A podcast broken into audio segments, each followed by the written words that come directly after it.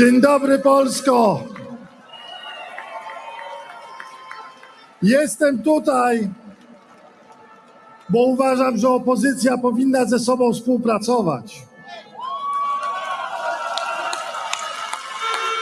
Jestem tutaj, bo uważam, że po wyborach opozycja stworzy wspólny rząd. Jestem tutaj, bo uważam, że ten rząd będzie tworzył trzecia droga, koalicja obywatelska i lewica. Dlatego wszystkie te trzy partie muszą wejść do Sejmu. Ale opowiem Państwu dzisiaj o swoich marzeniach. Marzę o Polsce, której jest państwo świeckie. Marzę o tym, żeby kler nigdy nie mówił nam, co mamy robić, kogo kochać i w jaki sposób. Tym bardziej, że te rady płyną z Dąbrowy Górniczej. Chcę, żeby kler płacił podatki. Płacicie podatki? Chcę, żeby kler był równy wobec prawa. Chcę, żeby pedofil był przenoszony z parafii do więzienia, a nie z parafii do parafii. Chcę, żeby kler nie dostawał ziemi za darmo, którą potem sprzedaje Mateuszowi Morawieckiemu. Chcę, żeby kler trzymał daleko ręce od kobiet. Mówię biskupom, jeżeli prawdą jest, jeżeli prawdą jest, że jesteście daleko od kobiet, to wara od kobiet.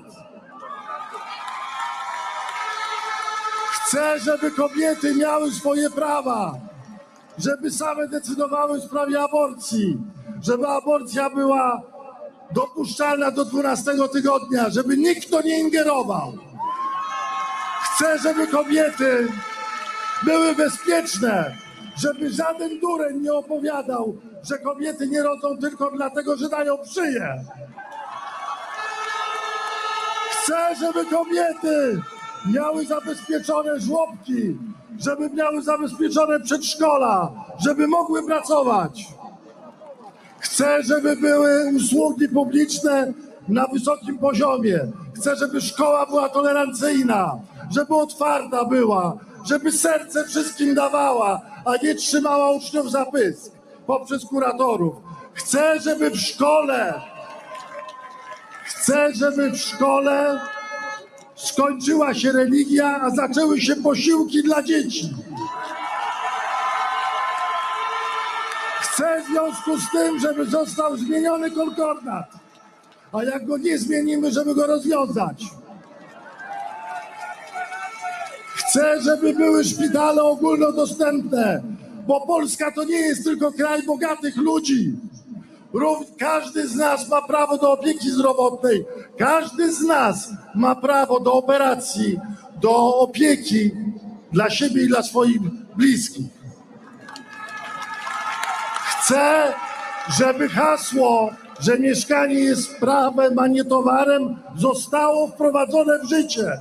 Chcę, żeby szczególnie dla tych, których nie stać na kredyt, a 70% Polek i Polaków nie ma zdolności kredytowej, żeby były budowane mieszkania na tani wynajem. Chcę tego.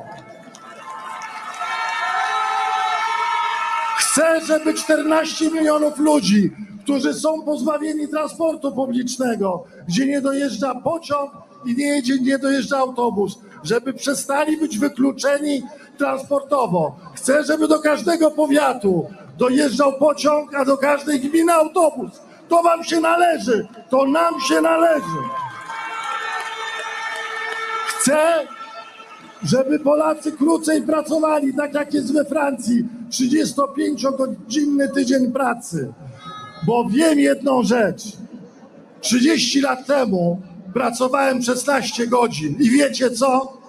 Nie pamiętam, bo mam wnuczkę w tej chwili, nie pamiętam twarzy swoich dzieci, jak miały rok, dwa, trzy czy cztery, bo zapieprzałem dzień i noc. Na młode pokolenie praca nie jest wszystkim. Trzeba żyć, trzeba być wolny, trzeba być uśmiechnięty, trzeba być pełen serca dla wszystkich, trzeba być tolerancyjny. Chcę, żeby seniorzy, wasi rodzice, wasi dziadkowie w godności żyli swojej drugiej części swojego życia. Chcę, żeby była prowadzona renta wdowia. Chcę, żeby ludzie czuli się bezpiecznie, żeby żeby po prostu dostali nagrodę za swoje piękne życie. Chcę, żeby nikt nie ingerował w kulturę, żeby nikt nam nie mówił, że jesteśmy świniami, jak jesteśmy w kinie. To jest skandal.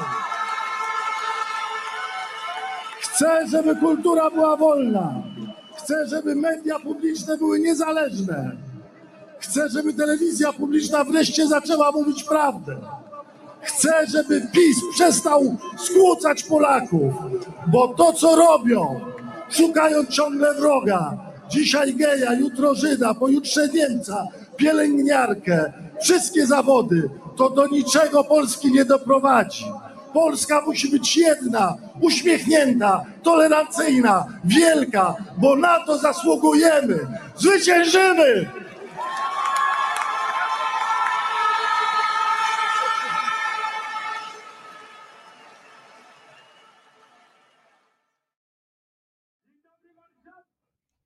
Dzień dobry Warszawo, dzień dobry świecie, dzień dobry Polsko. E, tutaj jeszcze Polska Iwona Wyszogrodzka, która powitała Was z fragmentem, jak mi się wydaje, najfajniejszego przemówienia, jakie, e, jakie było na Marszu Miliona Serc. E, co o nim myślicie?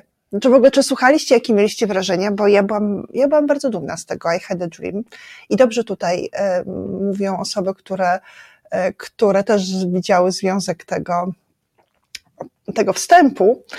E, z, które jakby czuły, że to jest trochę podobne do Martina Luthera Kinga. E, czerwony jest super, nie? No dobra, chodzi o to, że to jest wizja Polski, która jest moją wizją e, i mam nadzieję, że chyba każdy by się pod nią podpisał. Akurat tutaj ta chce być realizowana przez lewicę. Przypominam Wam wszystkim, że na lewicę będą głosować osoby, mam nadzieję, które urodziły się, kiedy lewica e, nie miała, jakby nie miała władzy. E, I e, nie pamiętają tego, że lewica w ogóle może rządzić.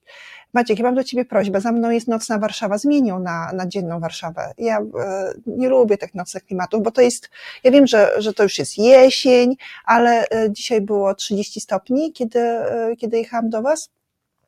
I pewnie też wiecie, że że październik był najcieplejszym. O, fajnie, nie? Takie popołudnie warszawskie. E, więc e, pewnie wiecie, że październik był najcieplejszym miesiącem od początku pomiarów na świecie, nie tylko w Polsce, i że był dużo cieplejszy od czerwca. A ponieważ nie tak dawno obchodziliśmy rocznicę tego, że wrzesień jest, pomożecie? Yy, wiesz co, Julo? Nie, Kołodziejczak też był niezły. Ja w ogóle nabrałam, nabrałam do niego trochę szacunku. Najpierw nabrałam do niego szacunku, kiedy zobaczyłam, jak biega, biega po Biedronkach i, i pokazuje telefonem, że, e, że w Biedronkach są jabłka z Hiszpanii. Jabłka z Hiszpanii? Warszawskiej Biedronce, kiedy w ogóle mamy Grójec obok i w Grójcu rosną po prostu przecudne jabłka. Kiedy mamy cały region dookoła Sandomierza, gdzie rosną absolutnie przepyszne jabłka i no i w sytuacji, kiedy e, w latach 90., czy w zasadzie na przełomie wieków, spożycie jabłek w Polsce było takie, że mniej więcej 23 kg na osobę, a teraz jest 9. Czyli prawie 4 razy mniej, biorąc też pod uwagę to, że liczba nas, nas Polaków się zmniejszyła. Przynajmniej tutaj w Polsce. E, więc, e, no dobra, to był kołodziejczak, który, który e, ucieszył mnie i jakoś pomyślałam, że oj, ja przecież o tym w ogóle nie wiedziałam, że w tej Biedronce jest tyle towarów rolnych spoza Polski. Potem, potem biegałam za nim, czy biegałam dokumentując go, widziałam w jaki sposób kieruje tłumem, próbując obejść blokadę, kiedy był, był taki wspólny, duży, znaczy duży jak duży, ale był wspólny i naprawdę szeroki, szeroki jeżeli chodzi o, o tą koalicję Marsz e, i Strajku Przedsiębiorców i Agrounii z Kołodziejczakiem. Tam Tanajno został zamknięty w kotle w, przy Placu Zamkowym, a Kołodziejczak jakoś wyman, wymanewrował częścią tłumu i, i chodził z tą szczekaczką i krzyczał, chodźcie za mną, za mną, tutaj w lewo, bo tutaj stoją policjanci, to w lewo. No i tak naprawdę e, rozproszyły się te grupy po Warszawie, ale zobaczyłam, że, że ten młody chłopak potrafi zarządzać tłumem. E, a trzeci raz to już taki chyba osobisty, kiedy parę dni temu, e, kiedy parę dni temu była konferencja prasowa przed budynkiem telewizji publicznej na Placu Powstańców Warszawy. Kołodziejczak został ustawiony tam w ósmym rzędzie, chyba prawie go w ogóle nie było widać, bo tutaj były ważniejsze persony. E, I kiedy pojawił się Rachoń, jakiś dwumetrowy bysior, który tam zaczął, zaczął krzyczeć do Tuska, to, e, to zobaczyłam, że pierwszy wyrwał się do tego, do tego wielkiego Rachonia Kołodziejczak, chociaż mu sięgał tak mniej więcej do łokcia.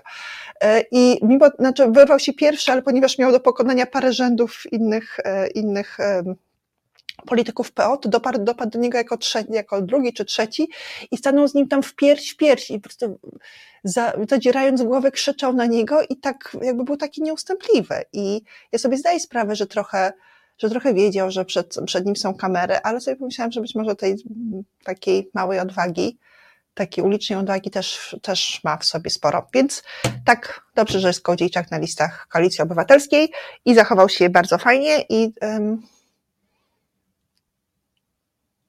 a, coś ci tutaj pachło, no to w ogóle to idź sobie na łąkę, będzie ci tam lepiej pachniało, gdyż my na przykład z, z panem Tanajno spotykamy się za 30 minut, za 35 minut, gdyż pan Tanajno opowie nam historię, która z mojego punktu widzenia mrozi krew w żyłach, a z którą jest związany, e, związana jedyna linijka mojej, opisu mojego programu, kiedy zapytałam Was, czy sprawdziliście może, czy jesteście w centralnym spisie wyborców. Ale wstęp do tej historii oraz o tym, jak ta historia wyglądała dla, dla rejestracji Komitetu Polska jest Liberalna, którego pełnomocnikiem jest właśnie Paweł Tanajno, opowie sam mój gość, bo to jest dobrze, jest, znaczy nieźle jest opowiadać o różnych wydarzeniach, które, które miały miejsce, ale jeszcze fajniej, jeżeli masz kogoś, kto, kto te wydarzenia animował albo w nich uczestniczył i on o nich opowie. Więc ja mam to, mamy to szczęście takie last minute, dlatego nie zostało zamieszczone w opisie programu, e, że będzie z nami za, za 35 minut Paweł Tanajno, a za minut 45 E, czyli o godzinie 18 dołączy do nas e, dr Machowski, z którym będziemy, mm, tak naprawdę już Wam mogę powiedzieć, będziemy się trochę cieszyć, e, bo mamy bardzo fajne ostatnie dwa badania United Surveys, w zasadzie jedno po drugim. Ta, ta placówka badawcza zrobiła najpierw badanie dla WP, a potem jak, jak zrobiła badanie dla WP i wysłała je jeszcze tuż przed marszem, jakoś tak przed, przed 12, przed 13, to zrobiła dwa głębokie wdechy i zaczęła realizować kolejne badanie dla RMFFM i Dziennika Gazety Prawnej, też na ten sam temat, czyli, czyli zaczęła realizować sondaż wyborczy, e, skończyła dziś albo skończyła wczoraj późnym wieczorem, bo pojawił się w zasadzie dzisiaj w okolicach południa. Ale uwaga, to nie koniec, ponieważ wszyscy chcieli zobaczyć, jak wyglądają nastroje y, pomarszowe, to y, już czekamy i przebieramy tutaj rączkami, nóżkami z, z, y, z ekscytacji, bo zbliża się, zbliża się sondaż Kantara dla TVN-u. No i zobaczymy, czy on potwierdzi to samo, co te dwa, co te dwa małe United Surveys. Mhm. Kandydat Tanajno, e, tak, on chyba jest na którejś z list, ale wiesz, to mnie, e, to mnie, jakby mniej mnie interesuje sprawa partii politycznej Tanajno, a bardziej mnie interesuje sprawa zmiany w kodeksie wyborczym, która z mojego punktu widzenia jest jakimś potężnym tematem, znaczy potężnym zagrożeniem, na które e, o którym nie pisała do tej pory, nie pisał nikt z tych z gazet, które czytam, czy którym się przyglądam, poza polityką, która o tym wspomniała jeszcze w sierpniu, czyli dwa miesiące temu. No tak, dwa miesiące temu, e, z kaw... no, powiedzmy, nie, sześć tygodni temu, e, kiedy, kiedy były te kłopoty. Podobno, znaczy dobra, to ja nie będę Wam streszczać tego, co, co zrobił w tej sprawie Paweł Tanajno i czego dotyczy rzecz, bo do tego wrócimy za chwilę. Czyli tam już za 35 minut. Natomiast e, chcę Wam o czymś powiedzieć, bo być może, e, bo chciałam, żeby to była taka data, która będzie się Wam z czymś kojarzyć. 3, 3 października to jest dzień, w którym w 2016 roku kobiety wyszły na ulicę z parasolkami. E, I ja byłam jedną z tych kobiet. Wyszłam z tymi parasolkami tylko w kilku miastach, w większości w Warszawie. E, strasznie lało, dlatego mieliśmy te parasolki. Parę dni wcześniej, w piątek, bo, bo 3 października 2016 roku to był poniedziałek, który przeszedł do historii i to wy jesteście nosi, nosicielami tej historii, więc bierzcie i nieście. I nie zapominajcie o tym. To był czarny poniedziałek. E, wcześniej w piątek e, był taki strajk ostrzegawczy, w którym po prostu kobiety przyszły ubrane na, na czarno do, do, jakby do, do swoich prac. E, wtedy też pamiętam, że, że był pierwszy proces e, kilku nauczycielek, które ubrane na czarno przyszły do szkoły i zostały, zostały zadenuncjowane, że nie mogą przychodzić ubrane na czarno do szkoły, w związku z tym, bo w ten sposób wyrażają poglądy społeczno-polityczne niezgodne z linią, powiedzmy, kuratoru Barbary Nowak, chociaż wtedy chyba Barbara Nowak nie była jeszcze kuratorką. To był jeszcze czas, kiedy e, na Facebooku i na Twitterze pluła się posłanka Krystyna Pawłowicz. Pamiętajcie taką postać? Przerażająco. E, I to ona właśnie mówiła o tym, że to w ogóle takie nauczycielki nie mogą uczyć naszych dzieci, no bo jak to ubrane na czarno będą uczyć. Dobra, to był, e, to był e, poniedziałek. Wszyscy byłyśmy, wszystkie byłyśmy na czarno ja widziałam to tylko z perspektywy Warszawy i y, najpierw, najpierw z perspektywy patelni, bo y, na patelni mój własny, moja własna maluteńka wtedy organizacja, która teraz już nie istnieje, natomiast wydaje mi się, że każda z postaci, która ją współtworzyła i animowała, dalej jest obecna trochę w aktywizmie i to jakby w różnych jego dziedzinach. Po prostu kobietom się chciało i nadal się chce. E, ta organizacja nazywa się Protest Kobiet i powołała ją do życia Ewa Borguńska i Protest Kobiet mówił o przemocy wobec kobiet. I e, tuż po tych wydarzeniach e, w kwietniu zrealizował Marsz Godności. No dobra, ale to chodzi o to, że fajnie było popatrzeć w Warszawie, jak mnóstwo maleńkich, nawet nie organizacji, tylko po prostu grup ludzkich, które dawały sobie jakieś nazwy, wymyślały różne aktywności. I e, ja wtedy mieszkałam na Ochocie i pamiętam, że wysiadam z autobusu, widząc, że zbiera się tłum pod Nowogrodzką. E, tam była postawiona ściana płaczu, gdzie tak zwana ściana płaczu, czyli po prostu kawałek muru, na, na którym dziewczyny kredą pisały różne zażalenia dotyczące. E, dzień dobry, Robson. Robsonak, e, e, które różne zażalenia dotyczące działań partii rządzącej. To całe nasze wyjście na ulicę było powodowane tak jak wszystkie inne, były powodowane jakimś wzmożeniem w parlamencie, które miało, miało na celu powrót do, do procedowania wniosku o to, żeby aborcja była zupełnie zakazana tak jakby fakt, że nie była zakazana przez te lata, coś robił. No ona była zakazana. To, co, to, co, to, co nazywało się kompromisem aborcyjnym, było i jest zakazem aborcji poza niektórymi wypadkami, których i tak niewiele osób przestrzega. No więc to był ten czas, kiedy, e, kiedy na, i na patelni, i na schodach, i w przejściu podziemnym e, pod rotundą właśnie działy się różne rzeczy. Ktoś grał, ktoś śpiewał, ktoś opowiadał o swojej własnej aborcji, ktoś opowiadał o tym, jak był więziony przez, e, przez swojego własnego męża i nie mógł wyjść z domu. I, I to właśnie była przemoc. Rzeczy, które teraz nam się wydają w naszej, w takiej naszej retoryce, w opowiadaniach, już zwykłe, to znaczy nadal złe, nadal bolesne i trudne, ale takie jakby położone na stole, że, że one jakby nie wychodzą spod podłogi, tylko wiadomo, że jest przemoc fizyczna wobec kobiet, jest przemoc emocjonalna. Jest bardzo częsta e, i trudna do, do rozpoznania przemoc ekonomiczna. I jest też uzależnienie kobiet od, e, od mężczyzn, którzy, które to kobiety boją się od mężczyzn odejść, bo wciąż czują, że, że mają mniejsze, e, mniejsze szanse na rynku pracy, to znaczy płaci się im mniej, a w tej chwili, kiedy mamy tak, e, takie ogromne,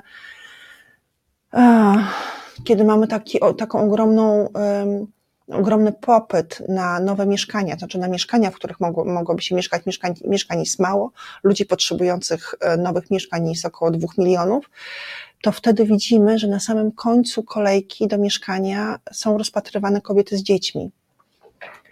E, I to jest kolejny ogromny faktor, który powoduje to, że, że kobiety nie opuszczają złych i przemocowych związków. No dobra, ale to jest jakby taka wstawka dydaktyczna, a przede wszystkim chciałam Wam, chciałam wam przypomnieć, że to był 3 e, października 2016 roku, parę dni wcześniej na, e, na zgromadzeniu, które było zgromadzeniem zwołanym przez Razem we Wrocławiu, wypowiadały się różne, różne polityczki razem na temat sytuacji kobiet i wypowiadały się różne aktywistki. Wśród tych aktywistek była osoba, która nazywa się Marta Lempart. I nadal się nazywała Marta Lempart, ale wtedy Marta Lempart nie była jeszcze tą tak szeroko znaną liderką strajku kobiet, bo jeszcze nie było strajku kobiet.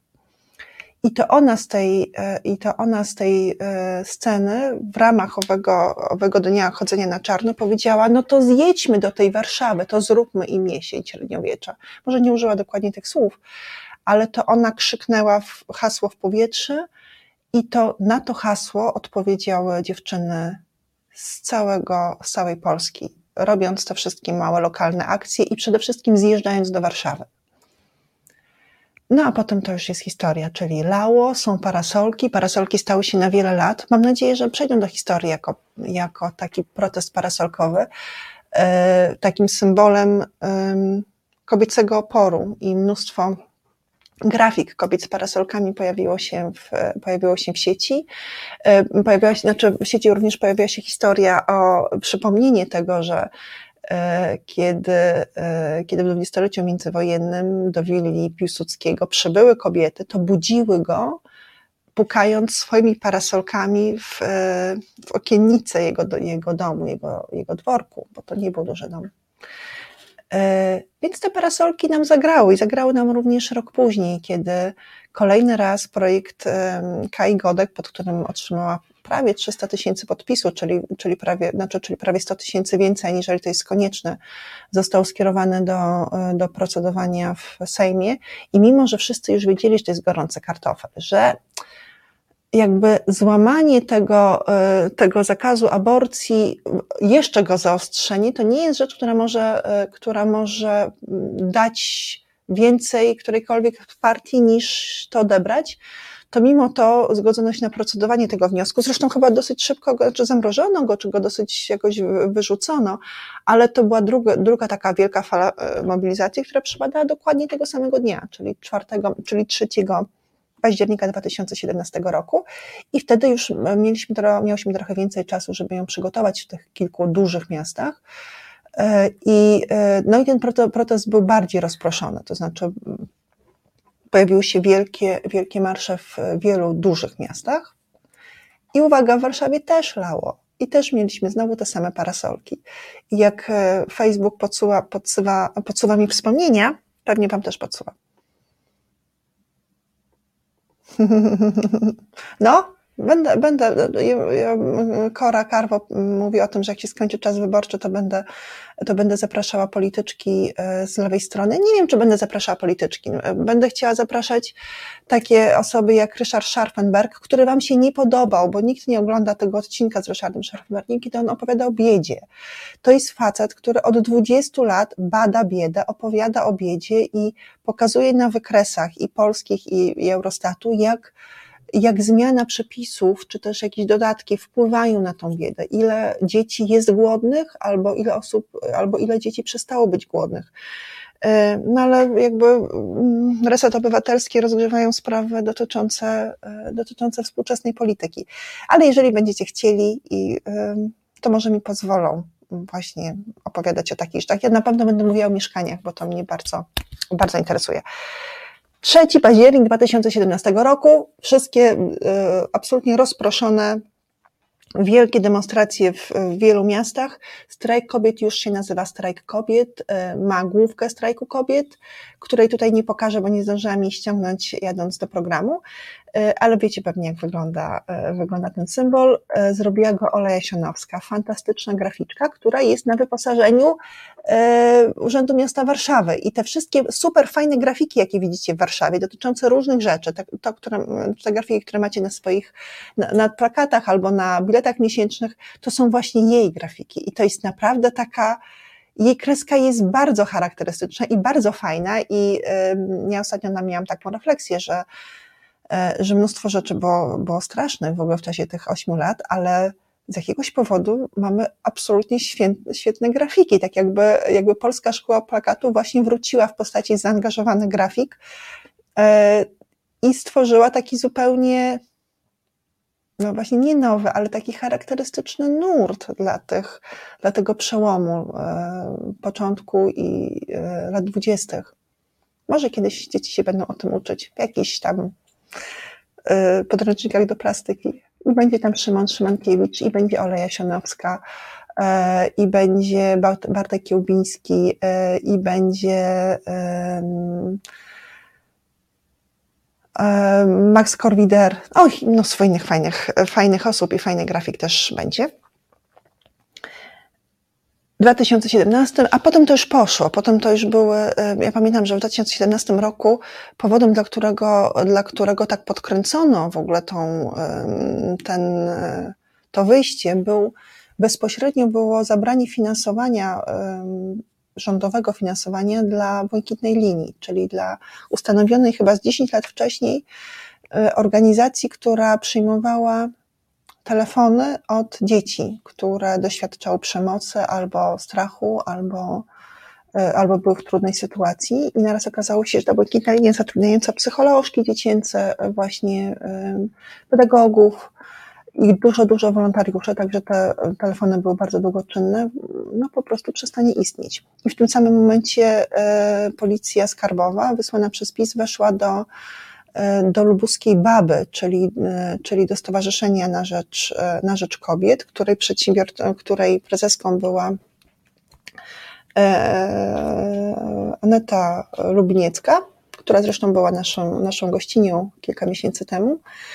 I ponieważ baba naprawdę mocno się troszczyła o kobiety, pisała im wnioski alimentacyjne, e, pisała im podania o mieszkania socjalne, czy też wnioski do sądu e, o, e, o, no, o ustanowienie opieki, etc. Naprawdę opiekowała się kobietami, a przy okazji naciskałam bardzo mocno na samorząd, żeby też się, żeby też się jakoś trochę sprawił i pozwolił tym kobietom, które uciekają od przemocowych związków, gdzieś zamieszkać. No, jakby weszli, zamknęli, zamknęli wszystkie dokumenty. Teraz nam się to wydaje w ogóle jakoś, jakieś normalne, bo w zasadzie co drugi dzień to wchodzą gdzieś i zamykają całą, mm, jakby całą dokumentację stowarzyszenia, fundacji, etc. Natomiast to był wtedy pierwszy taki strzał.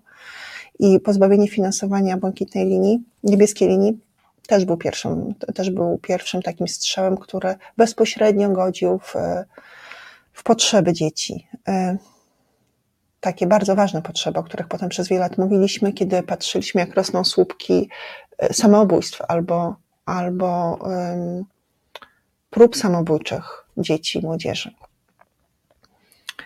E, I wtedy pamiętam, że w tym wielkim pochodzie również szła błękitna linia. I muszę Wam powiedzieć, że ona była strasznie ciężka, bo była na- namoczona deszczem, który lał.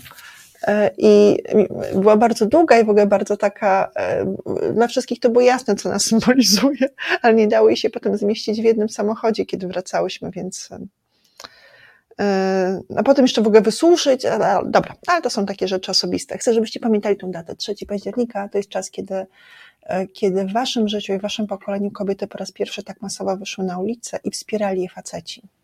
I wtedy pojawiło się dosyć szybko męskie, męskie wsparcie strajku kobiet. Już tego 1 października, czyli tego e, października 2016 roku e, i pojawiły się, e, po- pojawiły się misie, misie dla kobiet. W każdym razie tacy faceci, którzy naprawdę byli ogromni, mieli wielkie brzuchy i gotowali kotły jedzenia. Jakieś, no chyba może nie grochówki, ale jakieś zupy soczewicowej. Pamiętam, że nas karmili w tym, pod, e, pod tym, e, na tej Nowogrodzkiej, a potem jeszcze nas karmili przy placu zamkowym. E, Po prostu uznali, no na- napracowały się kobiety, pewnie zmokły, pewnie będzie im pewnie będą chciały coś zjeść i to było strasznie fajne. I tych facetów też było mnóstwo. Ja jakoś wtedy sobie pomyślałam, że, że nam się życie zmienia, że nam się pokolenie zmienia i zmieniają nam się mężczyźni, którzy, e, którzy mówią tak, jakby twoje ciało, twój wybór. Cokolwiek postanowisz, to ja cię wesprę.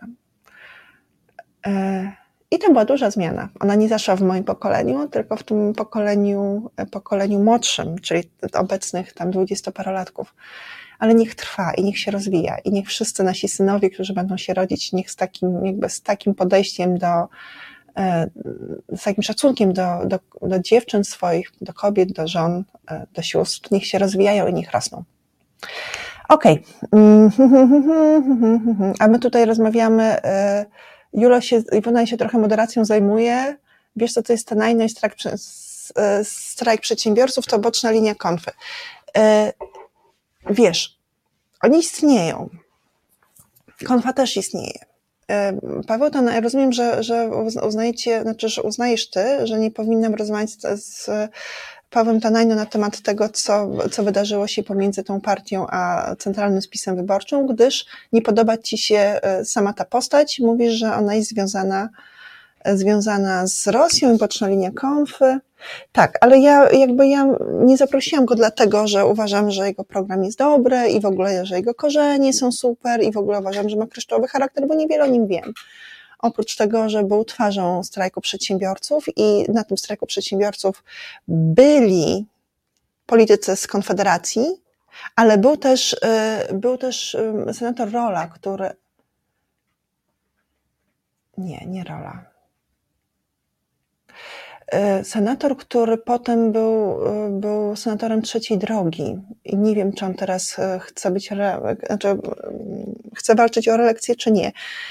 Ja wtedy, obserwując te wypadki, o, Paweł Tanejno jest już z nami i, i oczekuje na wejście na antenę, to może po prostu sam o sobie opowie i sam, o, sam opowie o tamtym strajku przedsiębiorców najpierw, o którym opowiadałam Wam na początku, a potem, a potem opowie Wam o czymś, co z mojego punktu widzenia jest potężnym tematem i ogromnym zagrożeniem wyborczym dla nas wszystkich, ale przede wszystkim dla tych, dla tych osób, które, które są w dużych miastach, bo w dużych miastach tak się składa, że dosyć często zmieniamy mieszkanie. Wynajmujemy jedno, potem drugie, albo wynajmujemy pokój, albo przeprowadzamy się do narzeczonej i może się tak zdarzyć, że znikniemy z rejestru wyborców. Dzień dobry Panie Pawle, dziękuję, że, że przyjął Pan moje zaproszenie i mam nadzieję, że to, na co ja wpadłam, a to, co było Pana udziałem, udziałem Pana partii, zostanie rozwiązane, to znaczy, że wszyscy się tym przejmiemy. Witam serdecznie wszystkich słuchaczy, telewidzów. Nie słychać? Za jeszcze chwilkę. O, to niedobrze. O, o teraz słychać Pana. Słychać? Tak, teraz Pana słychać, proszę. E, witam serdecznie wszystkich e, słuchaczy, telewidzów, bo nie wiem, czy też jesteśmy na wizji. E, dziękuję za zaproszenie. Mm, cóż, jeśli chodzi o ten system CRW, to ja jestem bardzo dużym pesymistą.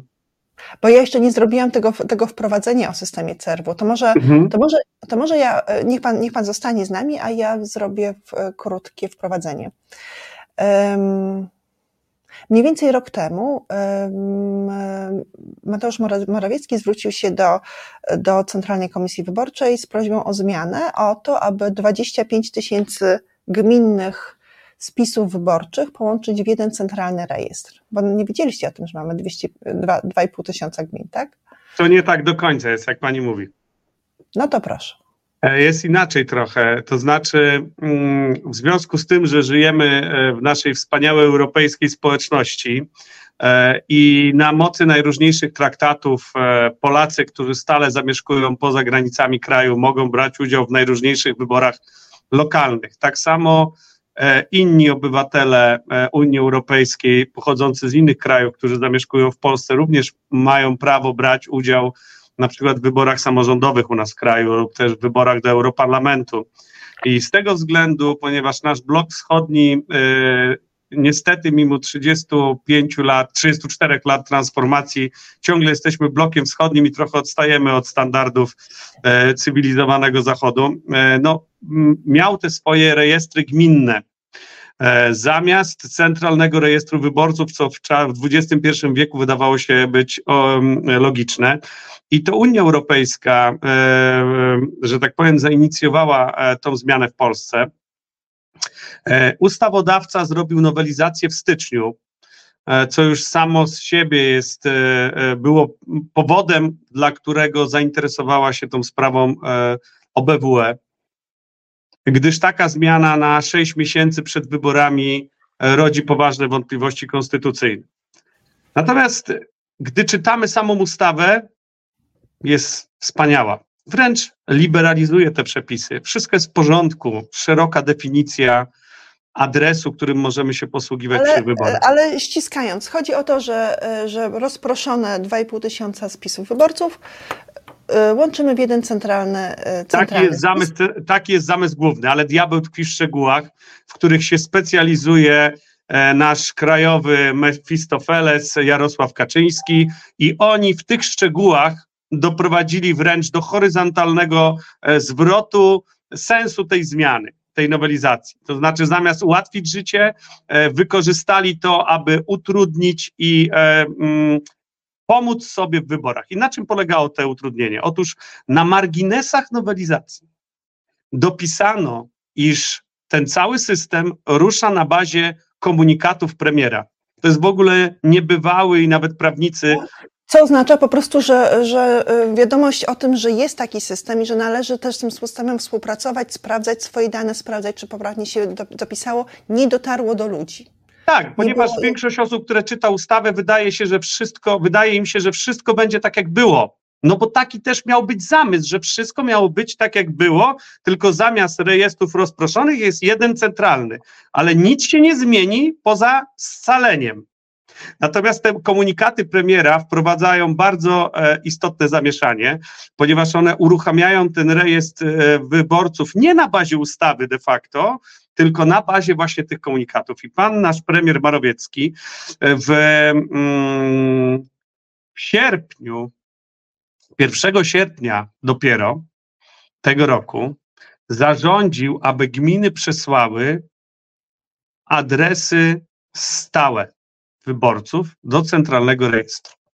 Tymczasem definicja, która jest w ustawie, mówi o adresie stałym i adresie faktycznym. Adres stały to jest, wiecie, jeżeli ktoś całe życie mieszka w jednym miejscu lub jest stale zameldowany i tak według tego zameldowania stałego chodził do komisji wyborczej, do lokalu wyborczego i tam głosował. Natomiast jeżeli są ludzie, którzy na przykład przeprowadzili się E, z województwa lubelskiego do Warszawy, z województwa białostockiego do Warszawy. I oni chodzili dotychczas głosować i byli zarejestrowani w warszawskiej ewidencji na podstawie swojego faktycznego adresu, czyli przynosili na przykład umowę najmu, e, rachunek, e, nie wiem, e, z urzędu e, mieli jakieś zaświadczenie, bo pracodawca ich tak zgłosił, e, w ZUS-ie i tak dalej, no to oni wtedy korzystali z tak zwanego faktycznego adresu zamieszkania, czyli zameldowani ciągle byli w swoim województwie. To jest zrozumiałe, że te, tak. te, osoby, które mieszkają w dużych miastach, które, się, e, które gdzieś mają, mają adres zameldowania, gdzieś u rodziców albo w miejscu, w którym mieszkały, ale od wielu lat, albo, albo nie od wielu, od, od roku czy dwóch są w jakimś innych miejscach, gdzie są zarejestrowane jako wyborcy i tak mogły sobie chodzić do swojej własnej komisji wyborczej. I te osoby nie trafiły do Centralnego Rejestru Wyborców. I to jest jedna wielka grupa wykluczonych, ale tych grup jest więcej. Na przykład ja jestem e, wzorem takiego wykluczenia. Ja się przemeldowałem w Warszawie. Od 2000, od ostatnich wyborów, od 2020 zmieniłem miejsce zamieszkania w Warszawie.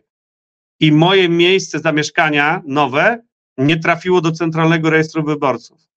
Musiałem pójść do gminy, przedstawić e, umowę e, na, do zakupu lokalu i dopiero zostałem zarejestrowany w odpowiedniej dzielnicy, zarejestrowany, no umieszczony w tym rejestrze wyborców.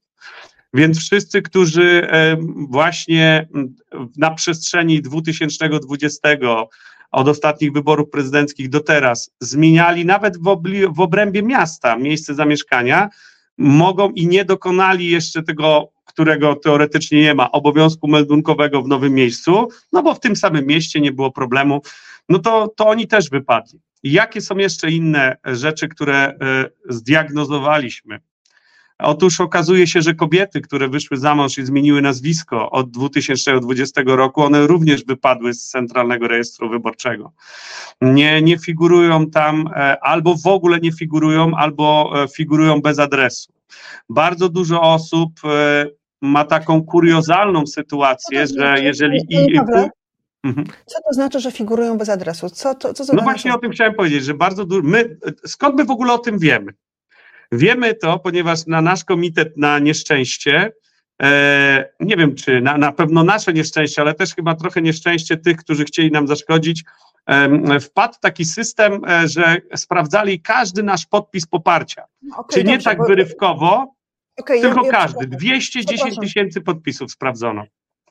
Bo, bo ja chcę, żeby to była zupełnie odrębna opowieść, natomiast Mhm. jeżeli my bardzo szybko No przejdziemy... tylko mówię, skąd są te dane.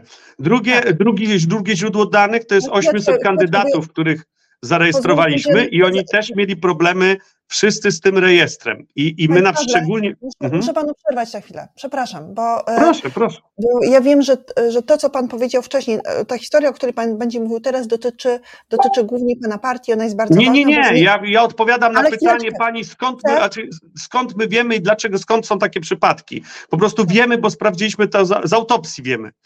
I na bardzo dużej liczbie sprawdziliśmy to. I teraz, co to znaczy, że jesteśmy w rejestrze wyborców, a nie mamy adresu? To znaczy, że mamy udokumentowane przypadki, kiedy naszym kandydatom e, e, Okręgowa Komisja Wyborcza powiedziała, proszę Państwa, my na, na formularzu, który wypełniony został przez kandydata, był adres. I oni mówią albo niezgodny z CERW, albo nie istnieje w CERW. Mówimy, jak to nie istnieje? No pytamy się kandydatów, co wy podaliście, jakie adresy. Oni mówią, no takie jak głosowaliśmy zawsze. I idą do siebie do gminy i drukują potwierdzenie z rejestru. I na potwierdzeniu z rejestru e, CRW jest taki statut, czy ma prawo głosować, ma prawo, a potem jest pod nim adres, do którego jest przypisane te prawo i ten adres jest pusty. Dlaczego? No bo oni wpadli w jedną z tych procedur, zmiany adresu, przeniesienia się, sprzedaży mieszkania i nie kupienia nowego. No, różne, różne przypadki e, z tym były związane i oni niby mieli prawo w CRW, czyli nawet nie byli, jakby ktoś na przykład sprawdził, czy ma prawo głosować, to system mu powiedział ma, ale nie mieli przypisanego adresu, czyli koniec końców e, gdzieś, gdzie będzie drukowana tak zwana lista wyborców e, przez PKW e, i potem w tych gminach e, dysponowana, to koniec końców ktoś, mimo że teoretycznie ma prawo, to w rzeczywistości nie będzie mógł zagłosować, bo go nie przypiszą do żadnej okręgowej komisji. Nie będzie przypisany do miejsca, w którym ma zagłosować. Stop. Proszę Państwa, bo ja teraz widzę, że, że przestaliście, pisać na, przestaliście pisać na czacie, ale na szczęście mamy coraz więcej osób oglądających. Wróćmy jeszcze raz do, do tego czegoś, co jest najistotniejszym elementem naszej rozmowy. Przy transferze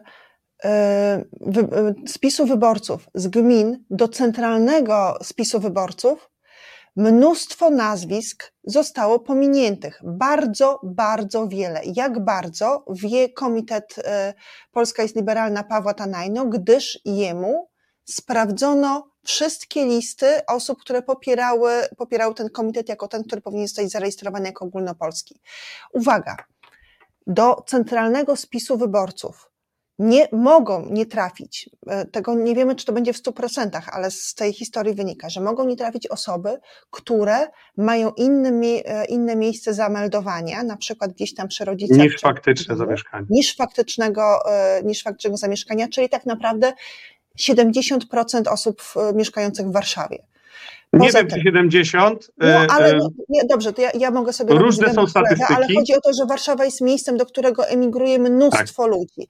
I e, nie, jak e, pojawią się w Warszawie, to też nie zostają w jednym miejscu, tylko, tylko, tylko rejestrują się w jakimś miejscu, potem na przykład z, zmieniają, wynajmują mieszkanie większe, mniejsze w innej dzielnicy, prze- przenoszą się do innej dzielnicy i tam też na przykład wykonują jakąś, jakiś rodzaj zameldowania albo nie takie osoby mogą nie trafić do tego centralnego spisu, mogą nie trafić osoby, które wyszły za mąż i zmieniły nazwisko Panie. oraz Mhm. takie osoby, o którym Pan mówił, ta, e, ta trzecia grupa, które e, nie, które na przykład sprzedały mieszkanie, e, wymeldowały się, no bo musiały wymeldować się, kiedy sprzedały mieszkanie, ale nie, nie dopełniły tego nieprzestrzeganego przez nikogo obowiązku meldunkowego. Znaczy, tu jeszcze warto dodać, bo ta, ta, to, to, to, co pani teraz podsumowuje, może sugerować, że problem dotyczy tylko osób przemieszczających się. I jeszcze raz to podkreślmy, że tu nie chodzi o to, że się przemieściłeś ostatnio i będziesz miał problem z serwą. Tu chodzi o to, że przemieściłeś się względem swojego adresu zameldowania na przykład 7 lat temu.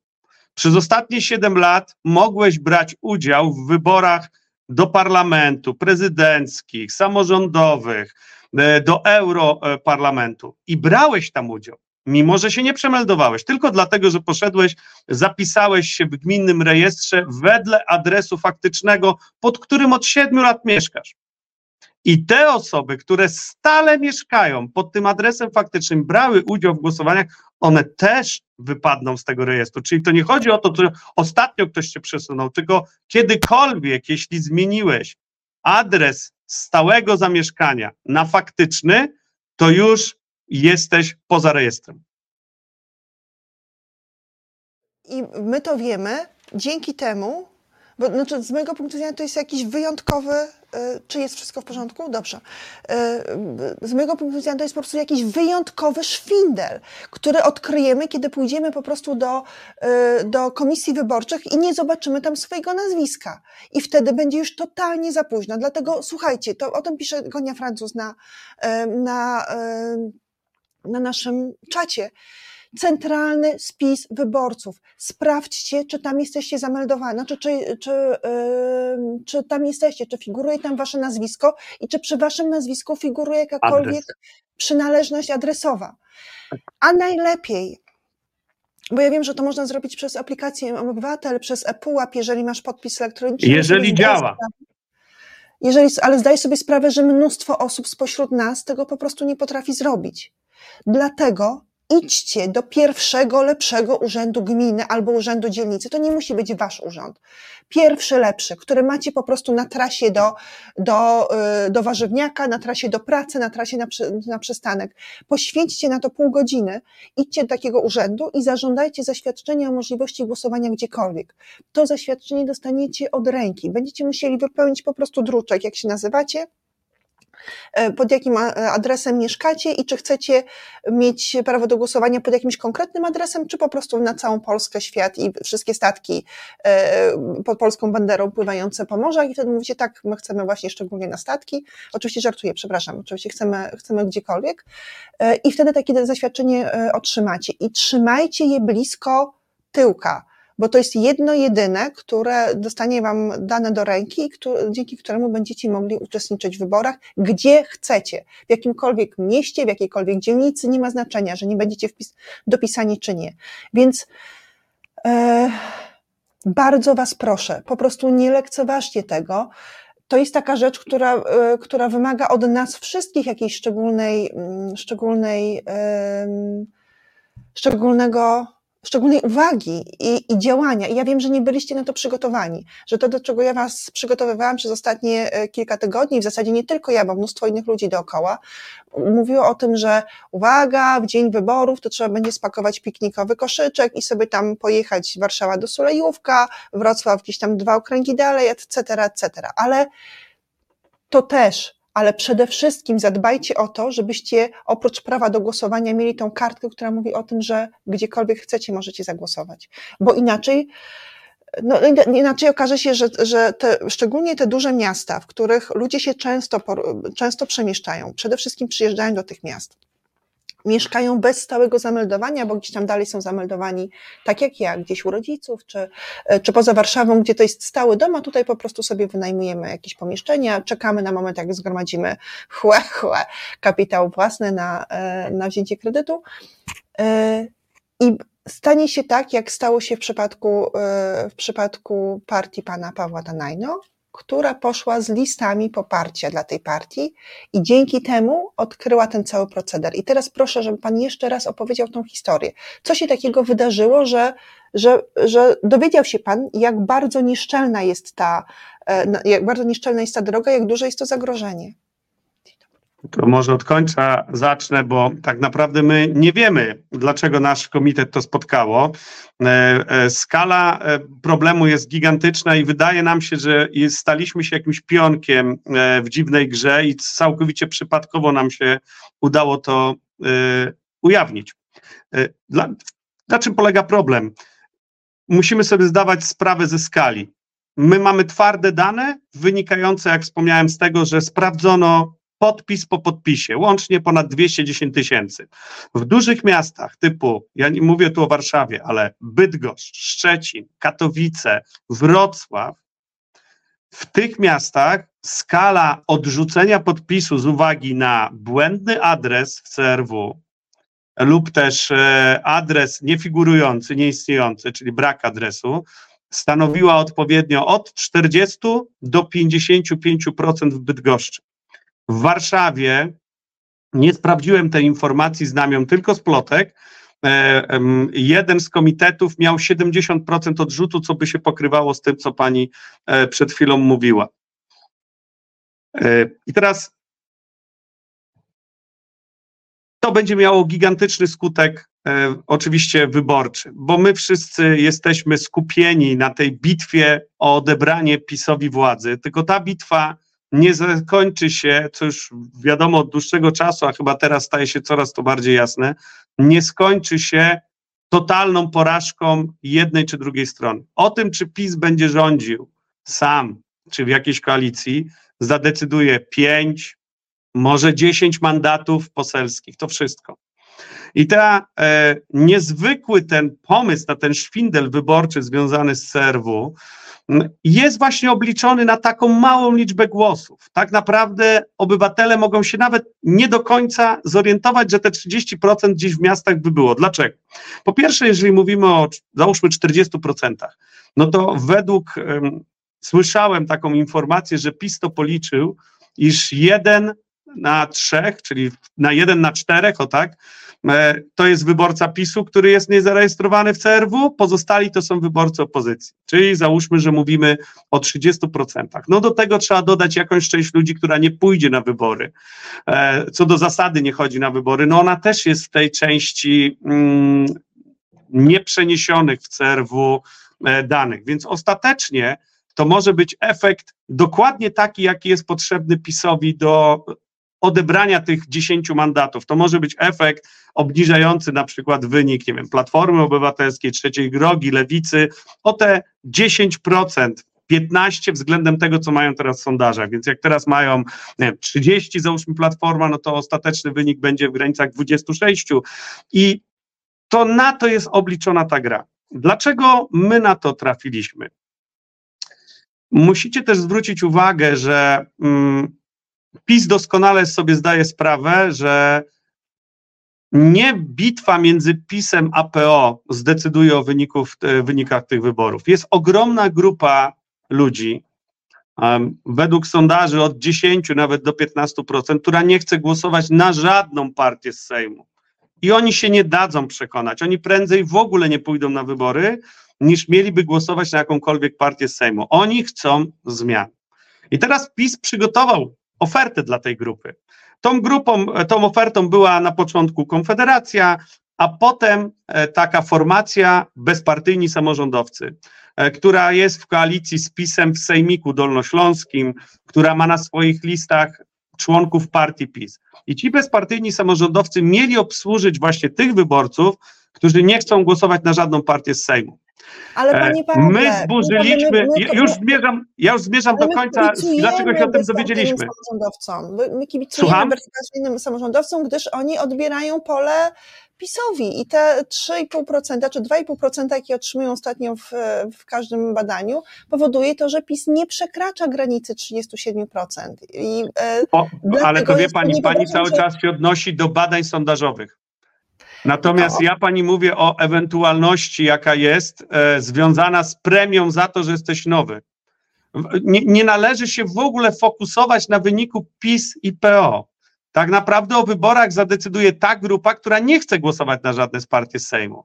I jeżeli ta grupa się skoncentruje i pozwoli bezpartyjnym samorządowcom przekroczyć próg wyborczy, to będą Państwo mieli w ten spo, sposób koalicjanta PiSu. Kolejnego koalicjanta PiSu w Sejmie. Więc to nie jest tak, że oni odbierają im głosy. Oni po prostu obsługują ludzi, którzy nie zagłosują ani na opozycję z Sejmu, ani na PiS. Co są No dobrze, jest, ale dopóki, dopóki jest no i tak, teraz oni- dlaczego zmierzam? Do czego zmierzam? Skąd, bo przerwałem Pani historię, chciałem e, dojść właśnie do początku tego wszystkiego, e, cofając się od dnia wyborów. No więc e, w naszej ocenie taka strategia jest bardzo istotna e, dla PiSu. To znaczy, żeby ludzie spoza, ok, spoza sympatii do Sejmu, którzy chcą głosować na nową partię, nie mieli do wyboru innej partii niż ta, która z PiSem jest w koalicji. I tu się zaczyna nasza przygoda przy rejestracji list. My w 30 okręgach złożyliśmy e, wnioski o rejestrację listy wraz z podpisami. 21 wymaganych jest do tego, żeby zarejestrować tak zwaną listę krajową, wystartować w całym kraju. I proszę sobie wyobrazić, że w momencie, złożyliśmy to tak jak wszystkie komitety gdzieś na przestrzeni pierwszy, e, czwarty, piąty wrzesień, i w momencie, kiedy liczba rejestracji naszych okręgów zbliżyła się do 17, czyli do tych 21 i jeszcze były 13 w liczeniach, wtedy właśnie wpadło, wpadli na pomysł, no i to była zorganizowana akcja, aby zacząć liczyć każdy podpis, liczyć, sprawdzać przez CRW. Bo byli przekonani święcie, że dzięki temu te liczby, które przynieśliśmy od 7 w Bydgoszczy, nawet 9 tysięcy, nie będą wystarczyły do tego, żeby w, osiągnąć minimalną, wymaganą liczbę 5 tysięcy. I na tym właśnie sposobie zwalczania naszego komitetu wypłynęła ta cała afera, o której my też nie mieliśmy zielonego pojęcia. To znaczy, my sobie zdaliśmy sprawę, że jeżeli kogoś chce się zatrzymać i nie pozwolić mu wystartować w wyborach, to właściwie można by zatrzymać każdy komitet, który złożył mniej niż 10 tysięcy podpisów na 5 tysięcy wymaganych. I No więc to wiemy wszystko. wtedy? Apelowaliście do mediów, żeby, żeby opisywały tą sprawę, i to, bo wyszło to na jaw, prawda, w sierpniu. Czyli Nie. No, czy my to odkryliśmy e, e, w granicach 5-7 wrzesień, mieliśmy już tyle danych dotyczących tego CRW, że byliśmy przekonani o tym, że to jest, e, że to jest po prostu przekręt. E, Poinformowaliśmy o tym OBWE. OBWE już wcześniej miało CRW jakby na punkcie obserwacyjnym swoim, mm, traktując to jako potencjalne zagrożenie uczciwości wyborów no nasze informacje, które im dostarczyliśmy, e, no, były bardzo pomocne i wiem, że wzbudziły ogromne zainteresowanie. Oni pracują na tych danych wszystkich. Natomiast no, ku mojemu zdziwieniu okazało się, że nikogo poza OBWE nie interesują, nie interesuje strona techniczna wyborów, którą ja de facto mm, tak bardzo po ludzku streszczając nazywam nowelizacją starego komunistycznego, starej komunistycznej zasady, nieważne kto głosuje, ważne kto liczy głosy. I PiS No to nie- znowelizował w ten sposób, że nieważne na kogo chcesz głosować, ważne na kogo my pozwolimy głosować. No mniej więcej taka jest. Bardzo, bardzo serdecznie dziękuję za tą historię i bardzo serdecznie dziękuję, że tak od razu podjął Pan tą decyzję, żeby do nas dołączyć i o tym opowiedzieć, bo z mojego punktu widzenia to jest w ogóle coś strasznego, co się dzieje, a co przecieka nam przez palce. Jeżeli ta, e, jeżeli ja usłyszałam o tej, e, znaczy ja trafiłam na ślad tej historii dwa dni temu, a dzisiaj rano e, zobaczyłam konferencję prasową też sprzed paru tygodni e, pana partii, która piątego. właśnie tak, a no właśnie, która, która o tym mówiła i z mojego punktu widzenia wszyscy powinniśmy krzyczeć. Centralny rejestr wyborców. Jeżeli macie aplikację MOD Obywatel, a pewnie wszyscy macie, bo to było obowiązkowe, kiedy był COVID, to sprawdźcie przez, przez ową aplikację, czy jesteście zarejestrowani w Centralnym Rejestrze Wyborców, a jeżeli macie jakiekolwiek wątpliwości albo jeżeli nie możecie obsłużyć tej aplikacji, to idźcie do najbliższego urzędu gminy, bardzo Was proszę, i po prostu weźcie zaświadczenie o tym, że możecie głosować gdziekolwiek. E, I jakby nie ma innego wyjścia, bo jeżeli możecie lubić partię pa- pana Tanajna, albo nie, jej nie lubić, uznawać, że ona dodaje głosy opozycji albo, albo je odejmuje, ale ona przyniosła, wyciągnęła na wierzch koszmarny szwindel, bardzo ważny, który jest niezwykle istotny statystycznie i wpłynie na, e, wpłynie na wynik wyborów. Jeżeli my tutaj w obrębie tego małego studia z analitykami, pan doktor Machowski już jest na kanapie, czeka na, na, na spotkanie z państwem, jeżeli my wymyślamy, jak gdzieś odbić dwa mandaty, bo może okaże się, że jest tam na to jakaś szansa i tutaj rozdrabnia, znaczy i tutaj nad tym się pochylamy, bo każdy jest ważny, to sytuacja, w której, w której nie wiem, 10% wyborców i to z tych dużych miast, które zwykle popierają PO, bo tam właśnie jest ta największa, jakby największa ruchliwość osób, które przybyły spoza miast i tutaj mieszkają, albo zmieniają mieszkanie, albo się przeprowadzają, wynajmują gdzie indziej. Jeżeli okaże się, że 10% wyborców z takich miast e, jakby jest pozbawionych możliwości głosowania, zwykle na partie opozycyjne, to to w sposób niewiarygodny i w sposób jasny wpływa na niższy wynik wyborczy całej opozycji i na klęskę. E, ja nie wiem, jak, jak krzyczeć inaczej. E, będę apelowała do innych mediów, żeby o tym napisały i żeby o tym opowiedziały, bo nie ma znaczenia, kto tą historię przyniósł i, i położył na stole. Przyniósł ją pan Paweł Tanajno, bardzo panu za to dziękuję i dziękuję za to, że pan do nas dołączył. A teraz przesiadamy się na innego konia, który jest mniej gniewny, bo, bo będziemy mówić o sondażach, które są fajne. No więc za chwilę spotkamy się z doktorem Machowskim. Bardzo dziękuję pani, pani Bardzo Pawle. dziękuję wszystkim, dziękuję pani redaktor. No życzę, chociaż nie wierzę w to, ale życzę, życzę sukcesu opozycji ale obawiam się, że Jarosław się przygotował już na wszystko i nie wygramy tym razem. Jarosław się przygotował, ale też my nie jesteśmy w ciemię bici.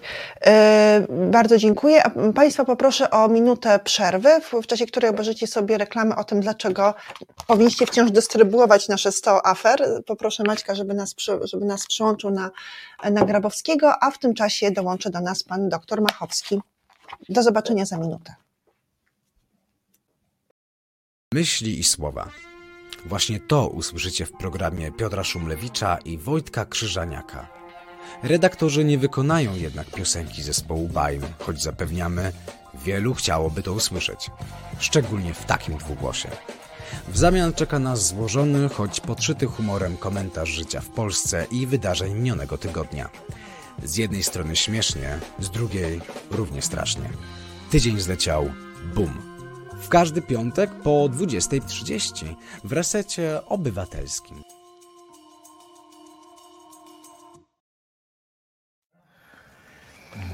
Dzień dobry Państwu. E, tutaj Iwona Wyszogrodzka w programie Jeszcze Polska. Naszym gościem jest dr Andrzej Machowski. Dzień dobry. E, analityk i ekonomista, e, wychowawca również i wychowawca młodzieży, bo również Pan naucza. Nauczałem. No. Lata temu.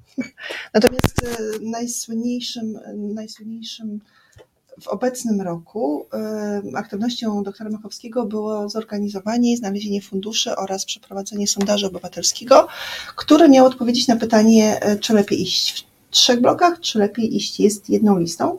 Ten sondaż miał dwie odsłony. Pierwszą zaprezentowaliśmy, no, został zaprezentowany w marcu a drugi w czerwcu. A drugi w czerwcu. I każdy z tych sondaży mówił, tak, dzięki wspólnej liście, jednej liście mamy od 10 do 14 mandatów więcej.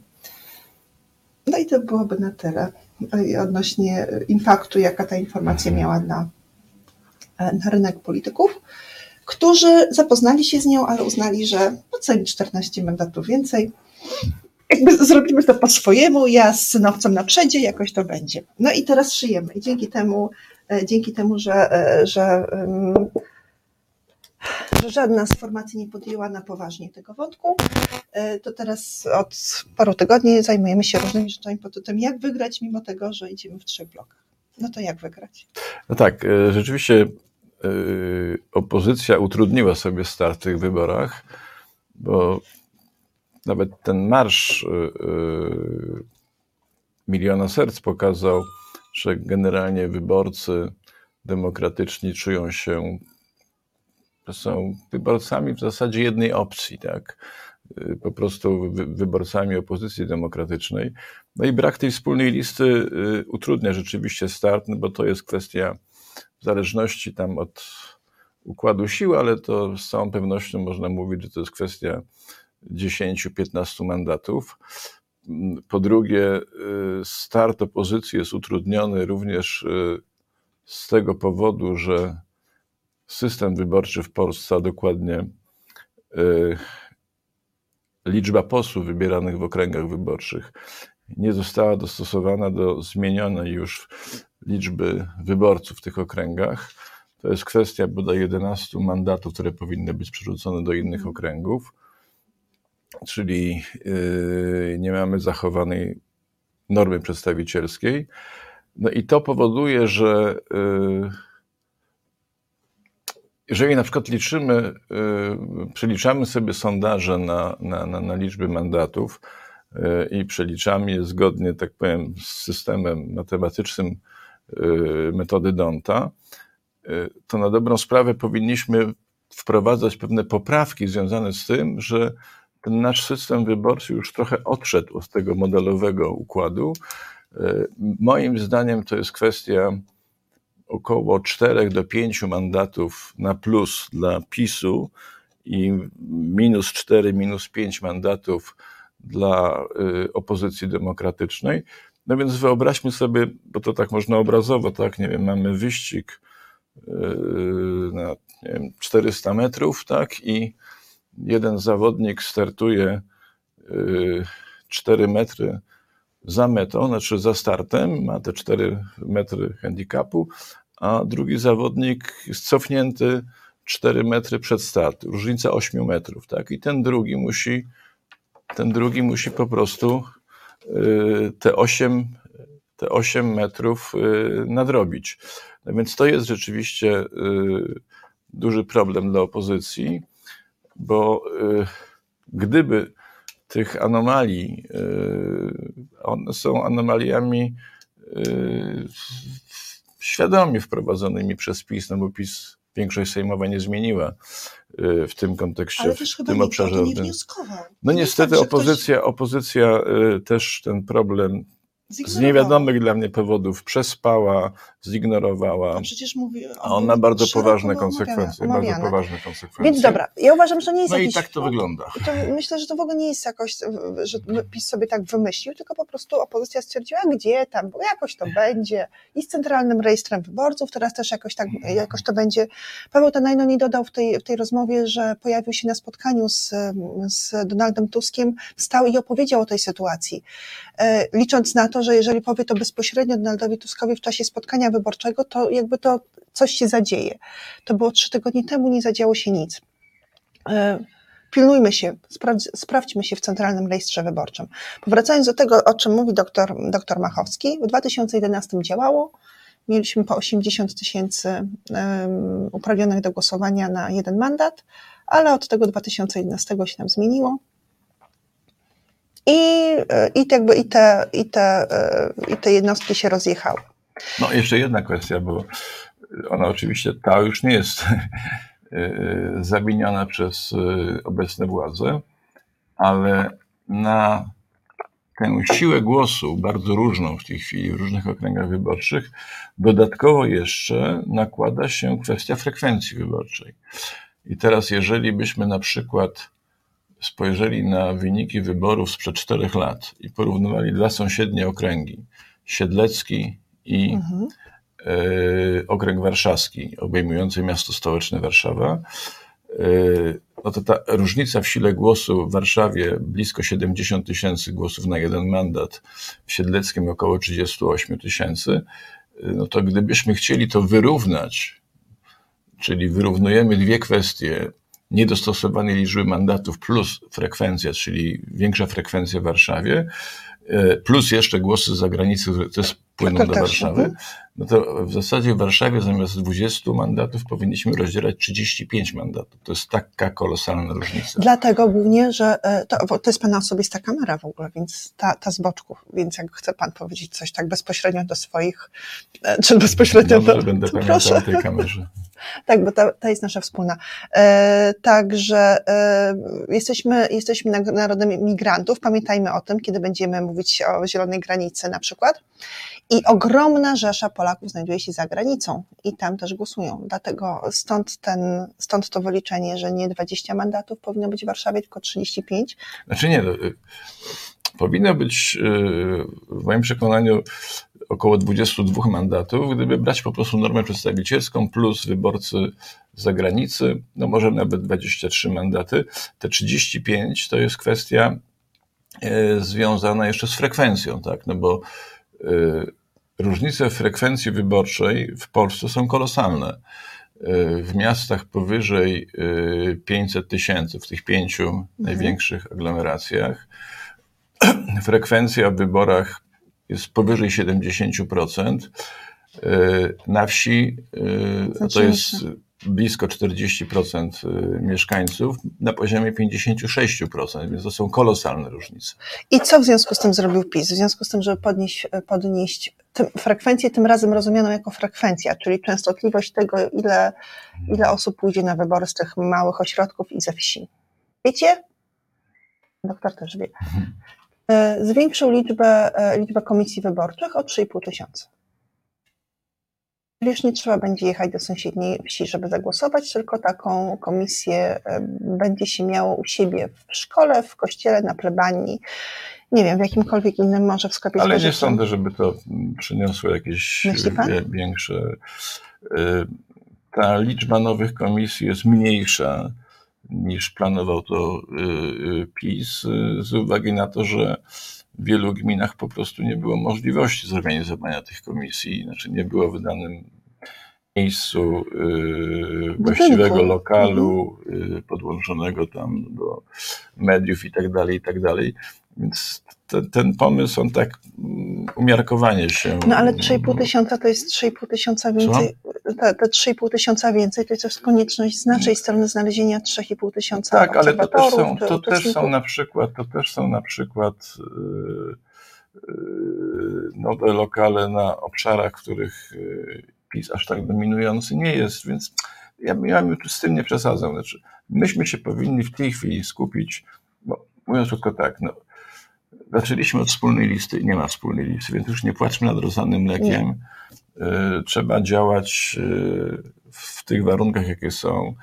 Yy, Zmiany w kodeksie wyborczym były z punktu widzenia wagi sprawy w ogóle kosmetyczne, tak, bo nie, nie nie dotknęły najważniejszej kwestii, czyli kwestii normy przedstawicielskiej, która jest w tej chwili no, daleka od yy, Co to znaczy tego, norma przedstawicielska? znaczy, równa, generalnie powinno być to tak, że jeżeli mamy okręgi wyborcze i rozdzielamy na te okręgi wyborcze odpowiednią liczbę mandatów, y, no to ta liczba mandatów przy, przypadająca na dany okręg, jeżeli weźmiemy liczbę mieszkańców, ten, to mniej więcej powinno wychodzić plus minus tyle samo w każdym okręgu. Czyli tak to jak- jest niemożliwe. Tak jak wtedy to zrobiono Tak. w 2011. Tak, czyli to jest niemożliwe oczywiście y, co do jednego wyborcy, nawet co do tysiąca wyborców, no bo wiadomo, to się tak nie da zrobić, no ale są pewne granice, tak, w których to się powinno y, y, mieścić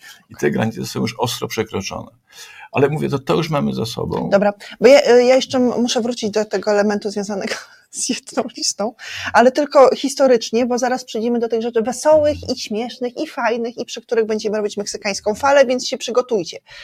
Yy, Chcę powiedzieć o tym, że wszyscy, yy, znaczy wszyscy moi znajomi i osoby, które zajmowały się analityką, trochę bały się tego, co się wydarzy po marszu y, Miliona Serc, czyli po marszu niedzielnym. Ja się nadal trochę boję, bo jesteśmy dopiero dwa dni po tym marszu, a ten efekt pewnie będzie w sondażach odbije się za nie, za nie nie wcześniej niż za kolejne dwa czy trzy dni.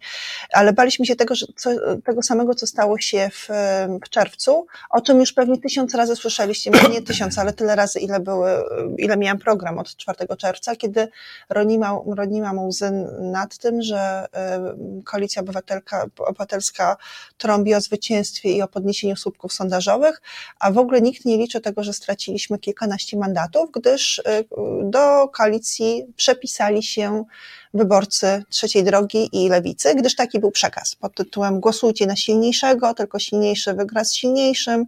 E, Małe to mają to naj, najwyżej mają po prostu tyle, że mają wejść do, do parlamentu, czyli mieć więcej niż 5,8%.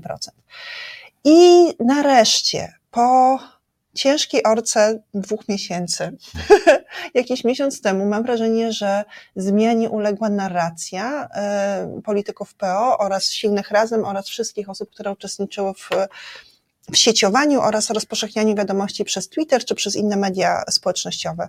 Przestaliśmy mówić o tym, że tylko silniejszy wygra z silniejszym, tylko y, PO poczuła się odpowiedzialna za. y, Ale nie tylko PO. No bardzo jest ważne też to, że mm, niektóre osoby bardzo opiniotwórcze, jak zresztą bardzo cenię, też w tej sprawie zmieniły zdanie. Yy, Pamiętam, że to było nie wiem, pół roku temu, może niecałe pół roku temu, profesor Radosław Markowski udzielił Prawda? wywiadu w Gazecie Wyborczej, yy, gdzie powiedział, że w związku z tym, że nie ma wspólnej listy, no to on, yy, kierując się właśnie takim, a nie innym rozumieniem ordynacji wyborczej, że silny trzeba na silniejszego głosować, no to będzie głosował na koalicję obywatelską i apeluje do wszystkich, żeby zrobili to samo. Mm, No potem było też wiele, sam też zabierałem w tej sprawie głos yy, i mm, yy, z prawdziwą przyjemnością przeczytałem wywiad profesora Mac- z profesorem Markowskim sprzed bodaj dwóch dni w Gazecie Wyborczej, gdzie bardzo wyraźnie powiedział o tym, że sytuacja, jaką teraz mamy, wymaga y, no, takiego troskliwego myślenia o trzeciej drodze, zwłaszcza, bo Mhm. ona jest najbardziej zagrożona. Y, Ja nie wiem skąd i- to jest zagrożenie. Wszyscy gadali o zagrożeniu trzeciej drogi, Tak, kiedy z nic z ale- tych sondaży nie ale- wynikało, nie, nie, że no, to jest ale- zagrożone. No dobra, ale Mieliśmy sondaże, które były bardzo niepokojące, ponieważ y, od maja mieliśmy bardzo widoczny trend spadku notowań trzeciej drogi. W lipcu, to już było wtedy po po marszu. marszu, mieliśmy duży skok y, notowań Konfederacji, częściowo kosztem trzeciej drogi i Koalicji Obywatelskiej częściowo trzeciej drogi. Tak? I wtedy y, z tych tam powiedzmy 14, nawet 15%, trzecia droga spadła na poziom 10, mniej więcej w lipcu. Na szczęście od lipca, to widać we wszystkich sondażach, notowania trzeciej drogi się bardzo ustabilizowały. Bardzo się ustabilizowały. Są takie właśnie 9-11, Mhm. Yy, więc one na razie napawają optymizmem. Powiedziała Pani o marszu miliona serc i czy z tym się wiążą jakieś obawy. Więc powiem tak. Po pierwsze, z tym marszem wiążą się nadzieje. Znaczy nadzieje takie, że yy, Że on może się przełożyć na zwiększoną mobilizację po naszej stronie. Po drugie, może się, i to, to też się wiąże z tym, że wybory są coraz bliżej, przełożyć na to, że zacznie nam maleć liczba niezdecydowanych wyborców, a chcę bardzo wyraźnie podkreślić, że wszystkie badania wskazują, że wśród niezdecydowanych ponad 60% stanowią wyborcy opozycji demokratycznej, niezdecydowani, czy wybrać koalicję, czy trzecią drogę, czy lewicę. I teraz, nawet jeżeli ci niezdecydowani będą bardziej się skłaniać do głosowania na koalicję obywatelską, to to się nie odbija na notowaniach trzeciej drogi. drogi. Więc ja mam nadzieję, że te notowania się ustabilizowały, że generalnie opozycja demokratyczna będzie mogła w sumie, patrząc na te trzy partie razem, zyskać te 2-3 punkty procentowe, ale jednocześnie nie będzie to sytuacja taka, że oto trzeciej drodze się omskną 3 punkty procentowe i będzie katastrofa. Nie, uważam, że, że do tego nie dojdzie. Ja w ogóle jakoś e, z, z, tak bym, z tego mojego obserwacji, z tej mojej obserwacji wyników wyborów, wyników sondaży wynikało, że nie ma specjalnego zagrożenia dla trzeciej drogi. E, My tro, trochę byliśmy nią obrażeni, że nie chciała wejść e, na tą jedną listę, ale tak naprawdę to też tej jednej listy niespecjalnie, nie, to, tej jednej listy niespecjalnie, e, jakby nie- niespecjalnie ją lansowano. E, A lansowano inny, inną na przykład opowieść o lewicy, że, no, że bycie na wspólnej liście z lewicą to specjalnie e, PO nie interesuje. Natomiast na tym fajnym marszu zaproszenie dwóch liderów lewicy, czyli Czerzastego i Biedronia, pokazało i ich wypowiedzi, że będziemy rządzić wspólnie, pokazało, że to już jest koniec dąsów i koniec takiego mrugania do, e, do bardziej konserwatywnej części wyborców, e, wyborców PO, tylko ej, idzie, idziemy Tu wspólnie bym z chciał lewicą. dwie osoby pochwalić. Znaczy, najpierw chciałbym pochwalić Donalda Tuska, bo on pokazał bardzo wyraźnie tym właśnie gestem, tym zaproszeniem, że traktuje ten marsz nie jako marsz jednopartyjny, tylko jako marsz opozycji demokratycznej. Y, Również y, bardzo dobrze zabrzmiały słowa takie wrzucone w tłum, że pozdrówmy y, liderów trzeciej drogi, którzy, Którzy ciężko robią- pracują w terenie. Tak. To jest jedna osoba do pochwalenia, a druga to jest Włodzimierz Czarzasty, który to zaproszenie Donalda Tuska potrafił znakomicie wykorzystać. Uważam, że to było jego wystąpienie życia. I dlaczego sądzicie, że zaczęliśmy nasz program od, przy, od całości wystąpienia Włodzimierza Czarzastego? Właśnie dlatego, że taka opinia panuje wśród wszystkich analityków i wśród wszystkich publicystów, że, że wow, i że z mojego punktu widzenia w ogóle superancko, bo on po prostu powiedział o 10 postulatach lewicy w- programowych i powiedział to do, do grupy, która normalnie głosuje na koalicję obywatelską, albo chciałaby, albo by, się wahała. Yy, I tymczasem spośród nich też można, można wyłowić te osoby, które, e, które były lewicowe albo są lewicowe, ale bały się oddać głos na lewicę, dlatego że wtedy panowała, znaczy kilka miesięcy temu panowało takie przekonanie, że, że trzeba wspierać tylko dużego, bo duży tam się będzie boksował z innym dużym na ringu. Tymczasem to nie tak jest, to jest sport drużynowy i liczymy mandaty. A propos liczenia mandatów, to chcę Wam zaprezentować, niezależnie od, e, na razie niezależnie od marszu, wynik tej zmienionej retoryki, która e, trwa od powiedzmy sześciu tygodni, jak ona przełożyła się na średnie wyniki sondaży z ostatnich dwóch tygodni. To znaczy, przestaliśmy gryźć po kostkach Hołowni. Przestaliśmy pluć na lewicę i wypuszczać TikToki o tym, że razemy to jest taka, tak naprawdę to tylko bolszewia, ale lepiej ubrana i pijąca e, latę z mlekiem owsianym. Co się wtedy stało w sondażach i e, to, o tą średnią, e, tą średnią wzięłam z grupy, znaczy ze strony e-wybory EU. Możesz ją pokazać, Maćku?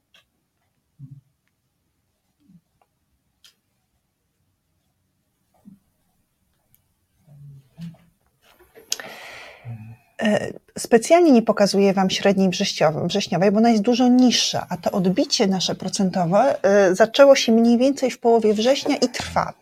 E, W tej grupie liczę wyłącznie osoby zdecydowane. Jak widzicie, ta, e, ten kafelek minus, znaczy wciśnięty kafelek minus niezdecydowani, to znaczy, że liczymy wyłącznie osoby, które wiedzą, na kogo, na kogo zagłosują.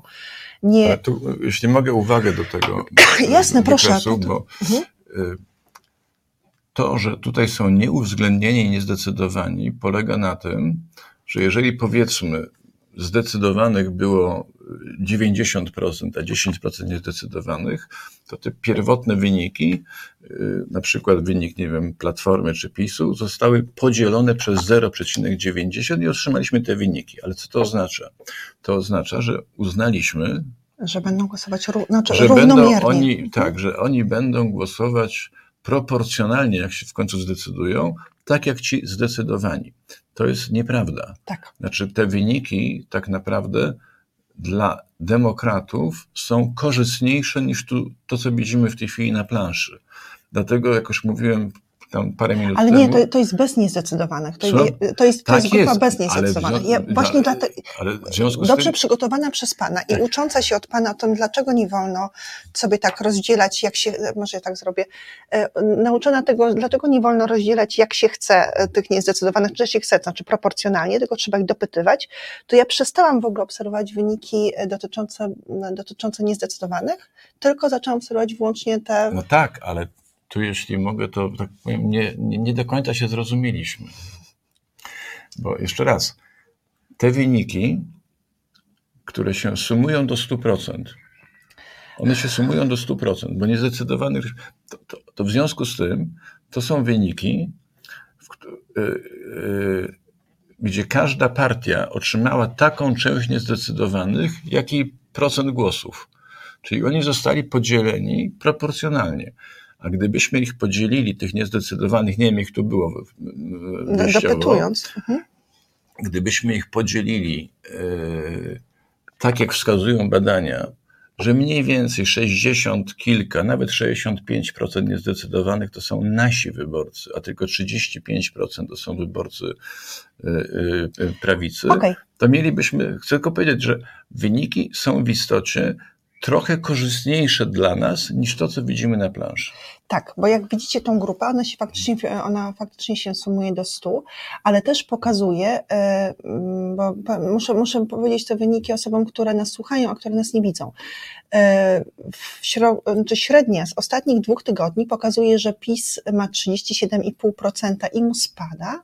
E, Koalicja Obywatelska ma 30,2% i w ciągu ostatnich dwóch tygodni przybyło jej pół punkta, ponad pół punkta procentowego, czyli różnica pomiędzy Koalicją Obywatelską a PiSem wynosi 7% z, z maleńkim ogoneczkiem, ale to, to jest bardzo okej, to jest w ogóle, e, to nie jest, jakby to nie jest zła proporcja. Trzecia droga przekroczyła 10% e, i się umacnia. I też w ciągu ostatnich dwóch tygodni e, zyskała pół punktu procentowego, zyskała przecinek- 0,7 punktów Nowa Lewica, która zbliża się do wyniku 0, a Konfederacja jest na, na ostatniej pozycji spośród tych, e, spośród tych trzech e, mniejszych partii. I ubyło jej, uwaga, 1,2 punktu procentowego, to znaczy ponad 15 czy między 15 a 20% jej własnych wyborców. Uwaga, teraz coś powiem do Julo, która, e, któ- który albo która, nie wiem jaki ty jesteś płci osobo, e, powiedziała, że nie wspieramy e, samorządowców bezpartyjnych. Wspieramy bezpartyjnych samorządowców, bo bezpartyjni samorządowcy trzymają wynik PiS z daleka od 40. Dlatego ich wspieramy. Nie dlatego, że są fajni, albo mają fajny program, albo m, bo ja nawet nie wiem wiele o programie bezpartyjnych samorządowców. Wiem natomiast, że skupiają e, elektorat głównie PiSu i dzięki temu PiS nie przekracza tej, e, jakby tego pułapu 40%, po którym już w zasadzie byłoby pozamiatane. Tutaj jedna uwaga. Znaczy, uważam, że należy wspierać bezpartyjnych samorządowców pod warunkiem, że oni e, Nie wejdą. Że oni nie wejdą. E, Pani poprzedni gość w tej jednej sprawie miał rację, być może w innych też, tylko słuchałem samej końcówki rozmowy, e, gdy powiedział, że jeżeli oni by weszli, to to jest koalicjant PiSu, Tak. bo to jest piąta kolumna PiSu.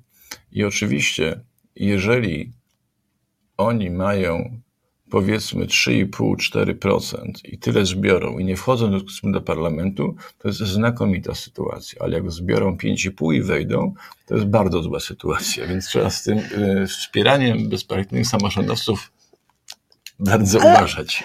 Ale wynik bezpartyjnych samorządowców wciąż, e, wciąż oscyluje dookoła, e, dookoła błędu statystycznego, więc ja sobie spokojnie mogę, mogę e, ich poklepać i ich wspierać, bo za dwa tygodnie, w ciągu dwóch tygodni nie wzrośnie im poparcie dwukrotnie. Ale jeśli możemy jeszcze na moment, Pokażmy mamy taki raz. fragment, mamy taki fragment naszej rozmowy, gdzie, gdzie dominuje optymizm, więc jeszcze w ramach tego fragmentu y, większego optymizmu, to chcę zwrócić uwagę na jeszcze jeden bardzo ciekawy sondaż. On zresztą pewnie jest ujęty jako jeden z składowych tego sondażu.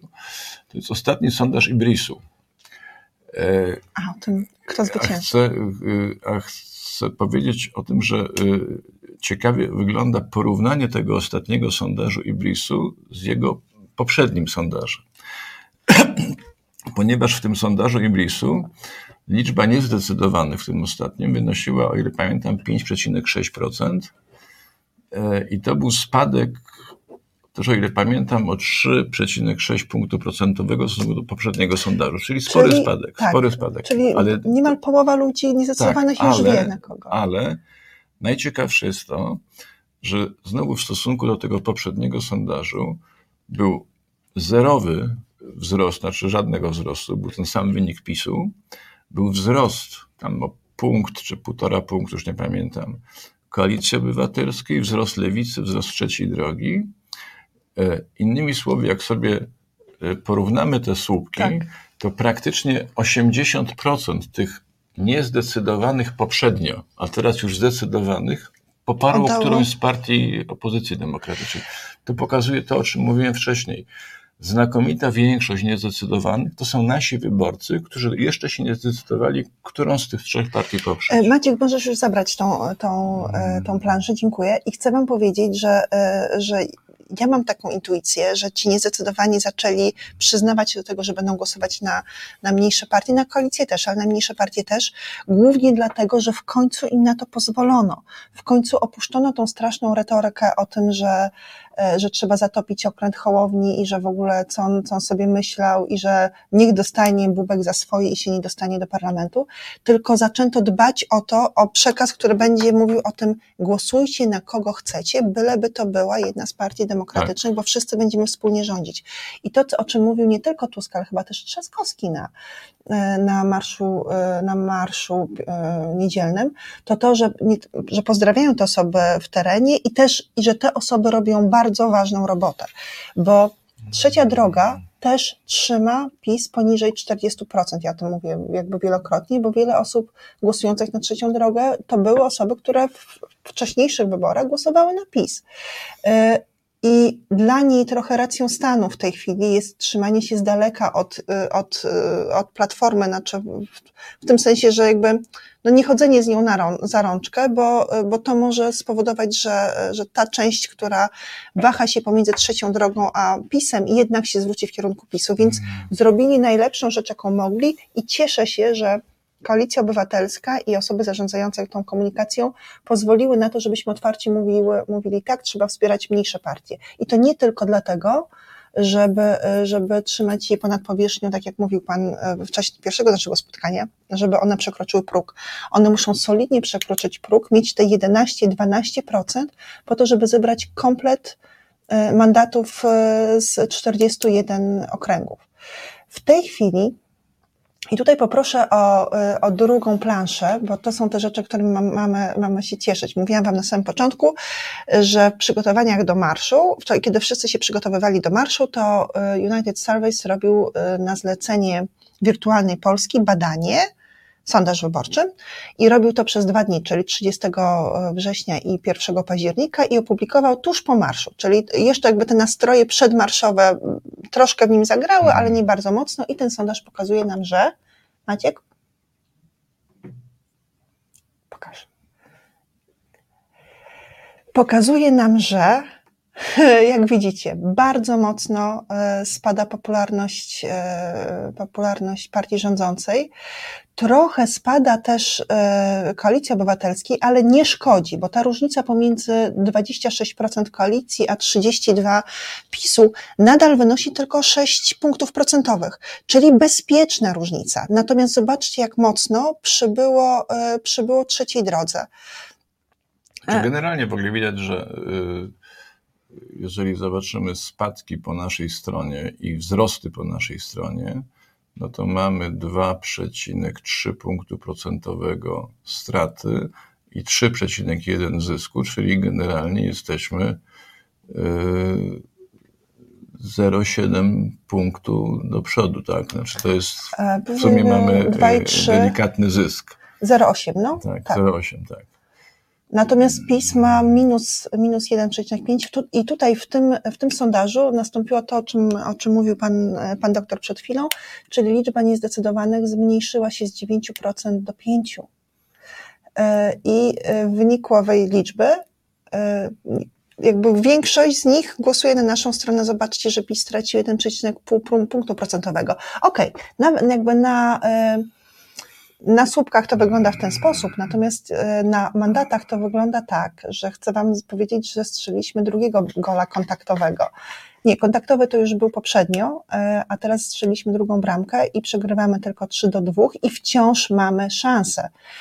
Gdyż w mandatach, w zależności od, od kalkulatora, który zostanie zastosowany, e, jeżeli zostanie zastosowany kalkulator doktora Flisa, to niektóre wyliczenia mówią o tym, że mamy ponad 231 mandatów, tam o jeden czy dwa, a niektóre mówią, że no brakuje nam, ale naprawdę niewielu, brakuje nam pięciu czy sześciu mandatów.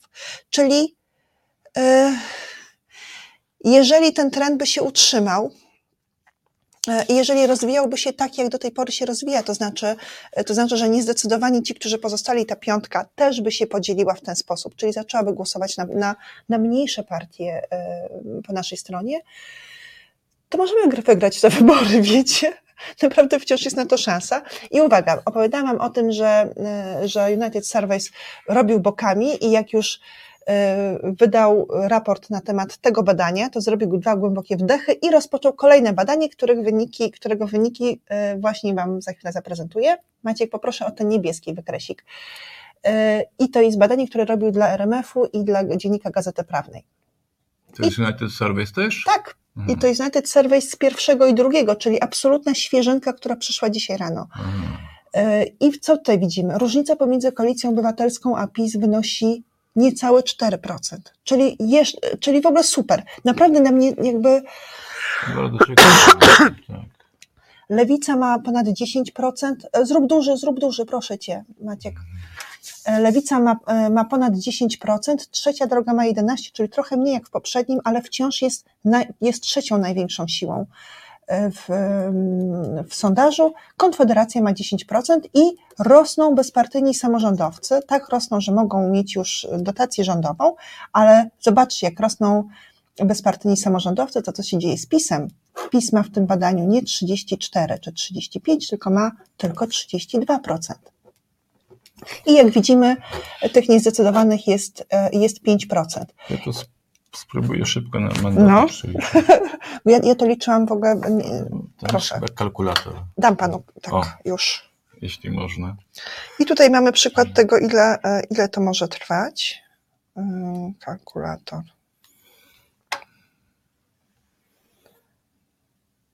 Muszę, muszę policzyć. mm, JJK. Nieużywane. Nieużywany, bardzo często powinien być u A ja góry. bym może poprosił mój telefon. Tam jest na oknie leży. To ja sobie znajdę kalkulator. Tam. Mam kalkulator. Jest, Dobrze, już jest. dobra. Jest, super. Dobrze. Dobrze, cztery. Nie, to trzeba mm, tak, tak, wycofać. Jeszcze. Dobra. 40. Coś tu jest. Dobrze, chyba jednak poprosimy o kalkulator doktora, bo y, okazuje się, że nie potrafi obsługiwać swojego własnego. Można? Przepraszamy, ale za chwilę. Ale za chwilę pozna, poznacie wyniki, wyniki mandatów z e, tego, tego świeżutkiego, e, świeżutkiego naszego, naszego badania. To, ten, to jeszcze A świeższe, telefon mam wyłączony, więc wszystko będzie dobrze. to jeszcze świeższe pojawi się pewnie za chwilę, pojawi się o godzinie e, 19.30, bo Kantar dla TVN-u robił też sondaż i pewnie zostanie opublikowany w chwili, kiedy będziemy mieli główne wydanie faktów. Panu nie przeszkadza, jak ja będę mówić? W Słucham? tym czasie nie będzie panu przeszkadzać, jak ja będę mówić? Nie, nie, już tutaj. Okej, ogóle no to na razie widzimy, że, e, że ta średnia z dwóch tygodni września pokazywała, że jest łagodny trend wznoszący dla całej opozycji, czyli wzmacnianie mniejszych partii, które mają ponad 10% i przeskoczyły Konfederację, powoduje to, że dostają coraz więcej mandatów. Liczba mandatów Platformy spada niewiele. Już mam.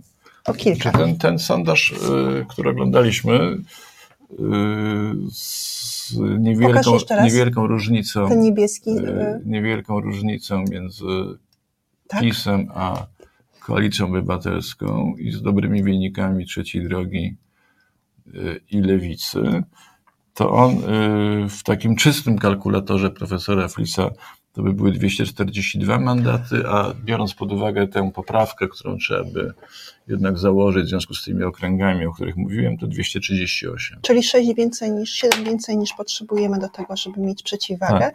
I teraz to jest, uwaga, już, to już jest bardzo dobry to standard. To jest bardzo dobry standard. On daje też y, wszystkim proporcję głosów, bo ta proporcja głosów to jest 50 4 do 46. Tak, poka- tak więc... właśnie, pokaż, jeszcze raz, y, czy ty, możesz, czy ty możesz, Maciek, pokazać jednocześnie dwa ostatnie sondaże? Możesz nas przykryć, ale, ale policzymy teraz, ile, e, ile procent głosuje na partie koalicyjne, a ile na, na Konfederację i PiS.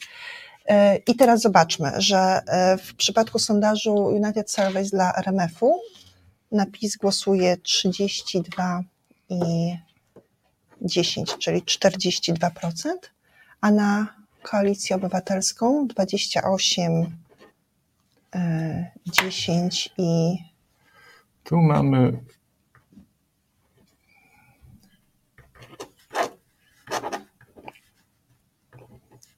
Ha, dobra, ja mam, ja mam już proporcje. Tak, tak e, tylko, chodzi, tylko teraz trzeba by to sumować do, zobaczyć, jaka jest proporcja czysta i dlatego, do, do, do setki. dlatego jak to zrobimy 40 9,2, a suma tych dwóch bloków to było 91, to mamy 54% do 4, czyli mówiąc krótko 54 do 46.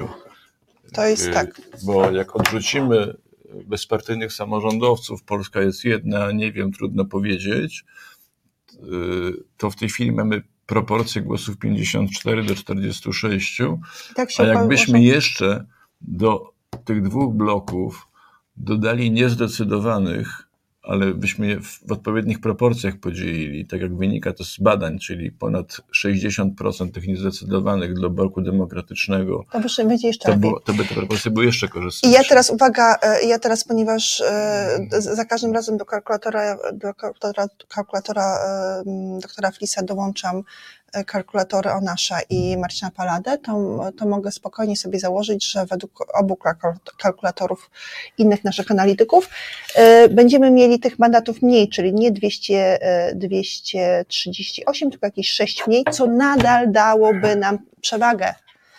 Nadal dałoby nam zwycięstwo. Tylko czysty, bo, bo te 238 to już była poprawka. Z Ale- kalkulatora Flisa wy, wychodzą 242 mandaty. ale oni zawsze do, do pana poprawek dodają kolejne cztery mandaty poprawek. Jeden cztery, a drugi sześć w dół. Do Jakoś- moich. Do moich, ale ja różnie to liczę, bo nieraz podaję tylko Flisa, nieraz pop- poprawnie, O, nie wiem do czego oni dodają. Okej, Ale uwaga, no tak, no, jakby widzicie, że jest się czego trzymać, tak? Słuchajcie, ktoś tutaj mi napisał o tym, że, e, że sondaż Political Changes. Political Changes to nie jest grupa badawcza. Proszę mi tutaj nie zaśmiecać, misiu pluszowy, e, wszystkich naszych rozważań Political Changes, bo tu równie dobrze mógłbyś robić to samo z Cebosem. E, Te sondaże Political Changes są przeprowadzone na jakiejś grupie 60 osób na nie przykład. ogóle coś, to jest... Nie wiem, co to jest w ogóle. Nikt, nikt, nikt nie potrafi rozpoznać, co to za grupa ludzi, która się kryje za nazwą Political Changes i, uda, changes i udaje, że jest, że jest grupą badawczą. Najlepiej skomentował to Radosław Sikorski, który zaczął publikować, oczywiście dla żartu, sondaże nieistniejącej w ogóle political changes, pokazujące w drugą stronę, bo jak się bawimy, to się bawimy. Tak? No bo To właśnie. Dlaczego nie? E, Miś pluszowe, będę sobie e, liczyła jak chcę. Najlepiej liczy mi się e, za pomocą słupków, bo mam bardzo dobre ze słupków. Nauczę się jeszcze raz obsługiwać kalkulator w telefonie, nie będę musiała tego robić słupkami, ale słupkami też mi wychodzi bardzo dobrze.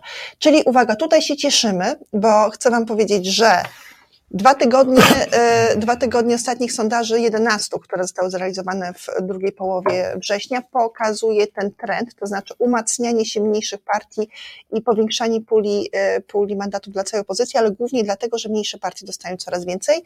E, Dwa, dwa badania robione co prawda przez jednego, tylko przez jedną grupę badawczą, czyli United Changes, United Service, już właśnie się wkręciłam, pokazują, że jest naprawdę nieźle i że ta retoryka mówiąca o tym, że wcale nie, nie trzeba głosować na, na większego, wystarczy, że wzmacniamy mniejszych, czyli jak ludzie nie chcą brać udziału w tym jest duopolu, ciekawa to uwaga, proszę, bo pan Tomasz Dralewicz napisał, nie gasząc entuzjazmu, trzeba zwrócić uwagę na to, że pisiory mają dość czasu, by jakieś brzydkie numery próbować zrobić. no opisywałam jeden z nich, tak. prawda, przed naszym E, spotkaniem. Ja e, e, też wczoraj miałem okazję rozmawiać e, i też był, padła kwestia brzydkich numerów. E, Jakaś destabilizacja, coś można. Znaczy, różne rzeczy mogą się pojawić, coś na granicy. e, Tylko ja właśnie się z jedną, e, jakby nie zgadzam tutaj z, z, z naszym e, widzem, że jest dość czasu, jest bardzo mało czasu e, i moim zdaniem może PiSowi zabraknąć czasu, żeby, Rozkręcić żeby w ogóle nadać temu potem właściwą narrację taką, którą będzie chciał nadać, że to się może wymknąć spod kontroli. Jakiś tego typu numer, no, coś się na przykład wydarzy na granicy, albo nie wiem, gdzieś jakieś, nie wiem, zamieszki będą. To, to nie, nieważne. Chodzi mi o to, że PiS będzie chciał oczywiście grać na to, że on jest tą władzą, która zapewni bezpieczeństwo, ale równie dobrze może to się skończyć czymś takim, że opinia publiczna uzna, że PiS jest jako rząd jest nieudolny, bo nie radzi sobie z jakimś problemem, który sam stworzył. Więc to jest duże ryzyko dla PiSu w tej chwili. Wypuszczanie jakiegoś takiego właśnie e, numeru, który mógłby tutaj wzburzyć ja chcę powiedzieć, że, publiczną. Ja chcę powiedzieć, że numer się sam wypuścił w ogóle i e, wypuścił się w Dąbrowie Górniczej e, i dwa dni temu fakt, nie, nie, nie, jakby nie chcę, znaczy nie chciałam tego pokazać Państwu, ale dwa dni temu fakt zamieścił rozmowę, którą, e, którą wykonał dyspozytor z, z człowiekiem, który uczestniczył w tej, w tej orgii, znaczy w tym spotkaniu takim seksualnym u jednego z księży właśnie w Dąbrowie Górniczej. Ta, ten człowiek był świecki, i ten człowiek mówił o tym, że chłopakowi, którego zaproszono do, na to spotkanie, podano, y, kilka razy wymieniał tą nazwę. To są krople, y, które usuwają świadomość, znaczy to jest pigułka mm. gwałtu. I że kiedy, że próbował go ratować, że piana mu szła z, z ust i z nosa i próbował go ratować i wezwać policję, ale mu nie pozwolono i wyp, wypchnięto go za drzwi. I on jest teraz na klatce i płacze i dzwoni do tego dyspozytora, żeby kogoś przysłał i żeby przysłał karetkę, bo ten chłopak umrze i on ma tylko 27 lat i okej, okay, i to się o Dąbrowie Górniczej mówiłam Wam już tydzień temu, prawda, bo to się wtedy wydarzyło, natomiast od dwóch dni znane jest znany jest przebieg tej rozmowy, kiedy, kiedy uczestnik tej orgi o tym mówi. I, i dlatego wydaje mi się, że w czasie marszu zarówno Trzaskowski, jak i, jak i posłowie lewicy mówili o tym, żeby państwo było świeckie, żeby oddzielić żeby oddzielić Kościół od państwa. Ale my mamy bardzo mało czasu, a tymczasem głównym, naprawdę mamy w ogóle jakieś 6 minut, musi pan powiedzieć, dlaczego trzeba robić turystykę senacką. No właśnie, bo nawet sobie tu trochę danych przygotowałem, bo temat, jaki funkcjonuje w mediach, to jest turystyka sejmowa. To raz chcę powiedzieć, że ona nie ma moim zdaniem najmniejszego sensu, ponieważ to, gdzie warto by było przesunąć naszych wyborców, to tak naprawdę można niestety tylko i wyłącznie określić post factum, znaczy po wyborach. Przed wyborami to jest niemożliwe. To jest niemożliwe. E, e, A to trochę tak nie jakby, jest... jakby nie leczyć człowieka, tylko zobaczyć po jego śmierci, zrobić mu... Nie, to nie tak. To nie tak. Chodzi po prostu o to, że na przykładowo, gdybyśmy spojrzeli na wybory 2015 roku i zobaczyli, jaka płynie z tamtych wyborów, jakby instrukcja co do turystyki wyborczej w 2019 roku, to na przykład okazywałoby się, że warto z Warszawy pojechać do Siedlec, ponieważ w Warszawie było 60 tysięcy głosów nadwyżki Yy, którą można było zagospodarować w Siedlcach, gdzie brakowało tam kilkunastu tysięcy. Okay, dobrze. Co się okazuje w 2019, jakie były realia? W Warszawie było tylko 16 tysięcy głosów nadwyżki, w Siedlcach brakowało 28. To jest nie do przewidzenia. Wracamy do Senatu. Jeśli chodzi o Senat, to tu sprawa jest bardzo prosta, ponieważ jeżeli spojrzymy na wyniki wyborów yy, w 2019 roku, jak się układały, mamy okręgi jednomandatowe, tak? I w jakich okręgach, jaką przewagę mieli kandydaci y, demokratyczni, albo w jakich okręgach z jaką, y, y, z jaką, jaką liczbą głosów przegrywali te wybory, to można łatwo wskazać okręgi, w których albo wygrana w 2019 roku była minimalna, minimalna, a niekiedy bardzo przypadkowa, na przykład związana z tym, że akurat tam się Ktoś rozbiły głosy prawicy, mhm. tak?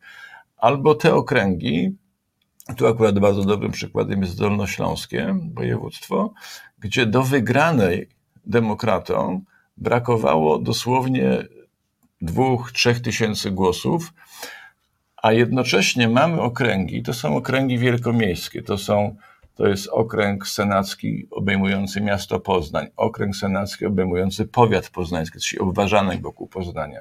Wszystkie cztery okręgi warszawskie, okręg gdański, okręg gdyński, dwa okręgi obejmujące miasto Wrocław. To są wszystko okręgi, gdzie nasi kandydaci wygrywali z olbrzymią przewagą głosów. I że wie, wie, wiemy w związku z tym, że nadal tak będzie. Nadal tak będzie. Znaczy, to oczywiście tam się może zmienić o 2000, ale ta przewaga ona Wynosi oczywiście kilkadziesiąt będzie. tysięcy. I w związku z tym, na przykład, nie wiem, w Dolnośląskim, no to warto, żeby po parę tysięcy ludzi y, wyjechało głosować y, do okręgu senackiego numer jeden, to jest obejmujący Zgorzelec, do okręgu numer dwa obejmujący Jelenią Górę, y, do okręgu numer pięć, który obejmuje Kłodzko, y, Dzierżoniów, Złotoryję. To są okręgi, w których myśmy cztery lata temu przegrali Mhm. wybory senackie bardzo małą liczbą głosów. Tam naprawdę niewiele brakowało, a nadwyżka w Wrocławiu w jednym i w drugim okręgu była kolosalna. Ale to kolosalne była, to znaczy, że ile? na przykład w Wrocławiu w jednym okręgu przewaga była ponad 63 tysiące głosów, O. w drugim ponad 58 tysięcy głosów. Tak? Jeśli chodzi o okręgi warszawskie, to tu mamy w ogóle ciekawą sytuację, bo w tych okręgach warszawskich mieliśmy przewagę nawet y, w jednym z okręgów 400 tysięcy głosów, tak? bo to bardzo duży okręg, du- dużo głosujących. Tak, ponad Julo, 400 wycieczka tysięcy głosów. oznacza A teraz jednocześnie gdzie warto? sejmową. Tak. Y, Warto na przykład, y, gdy mowa o Poznaniu i, i okręgu obejmującym powiat poznański, Tak. to warto stamtąd pojechać głosować do okręgu obejmujący Gniezno, bo tam wygrana była bardzo przypadkowa, z uwagi na trochę podzielenie się y, prawicy i to było tylko 1184 głosy. No, aha, że... Tak, tak, tak niewielka wygrana, więc ona wisi na włosku. Okej. Ona wisi na włosku. Y, Z kolei y, w okręgu obejmującym Leszno, to tam myśmy wygrali, ale też tylko dlatego, że był podział prawicy. Jeżeli by go nie było, no to ta wygrana to było ledwie 4000 głosów. To są nie, nie, okręg obejmujący Ostrów, 95 okręg. Tam wygrana była 2300 głosów. I to już jest trzeci okręg, tak? Do Tak. którego powinien Okręg pojechać... e, o, 96 obejmujący Kalisz. Tam wygrana to było 1500 głosów. To są wszystko okręgi, w których to zwycięstwo jest prawdopodobne, ale wcale nie jest takie pewne. Wcale Okej, nie jest uwaga. takie pewne. No to Poznań, organizujesz cztery wycieczki do Gniezna, Leszna, Kalisza i Ostrow, Ostrowa Trowa Wielkopolskiego. Wielkopolskiego. E, W, w Poznaniu jest ile kręgów senackich? Co? Ile jest okręgów senackich w samym Poznaniu? W samym Poznaniu jest jeden i drugi Okej. okręg to jest Obwarzanek, czyli powiat poznański wokół miasta Obważanek Poznań. też powinien pojechać, czy Bo nie? tam mamy też dużą przewagę. Tam to są, to są dwa okręgi, w których wygrana jest absolutnie pewna. Yy, W okręgu obejmującym miasto Poznań nadwyżka głosów to było 80 tysięcy. W okręgu obejmującym, yy, przepraszam, powiat poznański to było 80 tysięcy. Mhm. W okręgu obejmującym miasto Poznań nadwyżka była 130 yy, 130 tysięcy ponad nadwyżka. Boże, to głosów. wystarczy po prostu, że co dwudziesta osoba by pojechała. Więc to są to- kolosalne nadwyżki głosów, które mogą się przydać w Senacie. tych okręgach, gdzie ta albo była przegrana minimalna, albo wygrana była minimalna, ona wcale nie jest taka pewna. Ona wcale nie jest taka pewna. 18 Dalej, na przykład z Gdańska albo Gdyni, no, można spróbować pojechać do okręgu obejmującym Bytów, Bytów Kościerzynę, Chojnice. Y, Tam y, y, zabrakło więcej głosów, zabrakło 12 tysięcy Mhm. do wygranej, no ale znowu w Gdańsku mieliśmy nadwyżkę głosów 113 tysięcy. Tak, w Gdyni 57 tysięcy. No więc to, to są naprawdę duże rezerwy. Duże rezerwy głosów. Tak. I, I kolejne, kolejny. Z Warszawy z kolei Warszawa? to jest dość trudne, bo te okręgi Mamy wokół, minutę, żeby wokół zakończyć. warszawskie, y, tam przewaga PiSu była bardzo duża, ale y, takim okręgiem, w którym można by spróbować, y, można by spróbować y, podziałać, to jest okręg okręg płocki, bo tam obejmujący Płock, tam niewiele zabrakło, około 2,5 tysiąca. Warto też spróbować wzmocnić się w Grudziądzu. Tam co prawda zabrakło 10 tysięcy, 11 prawie tysięcy głosów, ale z kolei w sąsiednim Toruniu nadwyżka była 35 tysięcy. Czyli tak? to, Toruń do Grudziądza, tak? Tak. To są takie miejsca, gdzie e, e, z, bo też jest możliwe, że te, mm, e, że my będziemy mieli generalnie lepszą trochę sytuację, tak, więc te braki tam, gdzie nam brakuje, będą trochę mniejsze, tak, ale to, to są sensowne wycieczki. Jezu, słuchajcie, do, mam, mam informację, że Bla- Blanka e, ma dzisiaj powtórkę, w związku z tym przestało mi boleć serce, że wchodzę w jej czas antenowy. Możemy to rozwinąć. To jeszcze raz. W Wrocławiu jedziesz do trzech okręgów, e, czyli do Zgorzelca, do Jeleniej Góry i do Kłodzka Złotoryi. Tak. E, I tam potrzeba po parę tysięcy głosów, ale nie idziesz tak, że się rozpraszasz. Najpierw organizujesz grupę na, na Facebooku pod tytułem Wrocław jedzie do Złotoryi i jak się zapełni na przykład czterema tysiącami osób, które odpowiedzialnie klikną tak jadę, to wtedy otwierasz grubą, drugą grupę, która będzie jechała do Jeleniej Góry e, i kolejną, która będzie jechała do, i dopiero potem kolejną, która będzie jechała do Kłodzka. Ta sama zasada dotyczy Poznania. 130 tysięcy nadwyżki, Te, rany boskie. w ogóle te dolnośląskie okręgi to są najłatwiejsze do zdobycia. Najłatwiejsze, tam były naprawdę niewielkie braki i niewiele Tak. potrzeba. Tak, Misiu, głosując w wyborach do Senatu w innym miejscu, musimy tam A z kolei te wielkopolskie to są okręgi, w których nawet jeżeli wygraliśmy, to wygraliśmy tak niewielką Że to się może nie e, powtórzyć. większością głosów, że to, to są takie mandaty wiszące na włosku i warto je wspomóc, te okręgi. I teraz uwaga. Ja wiem, że, że Senat wydaje Wam się mniej seksowny niżeli Sejm. Bo Senat to tylko w, tym, w, tej, w, tej, e, w tej turze w zasadzie opóźniał wejście ustaw o, o miesiąc. Natomiast wyobraźcie sobie Senat, w którym, e, którym marszałkiem jest Bodnar, który co Przepraszam, tydzień... bo jest ważne pytanie. Miś Pluszowy pyta, czy głosując w wyborach do Tak. Senatu w innym miejscu musimy też tam głosować w wyborach do Sejmu? Jeśli tak, to może powstać spore zamieszanie. Nie powstanie spore zamieszanie. Oczywiście jak głosujemy, jedziemy i głosujemy w wyborach do Senatu, to musimy też tam w tym miejscu głosować w wyborach do Sejmu.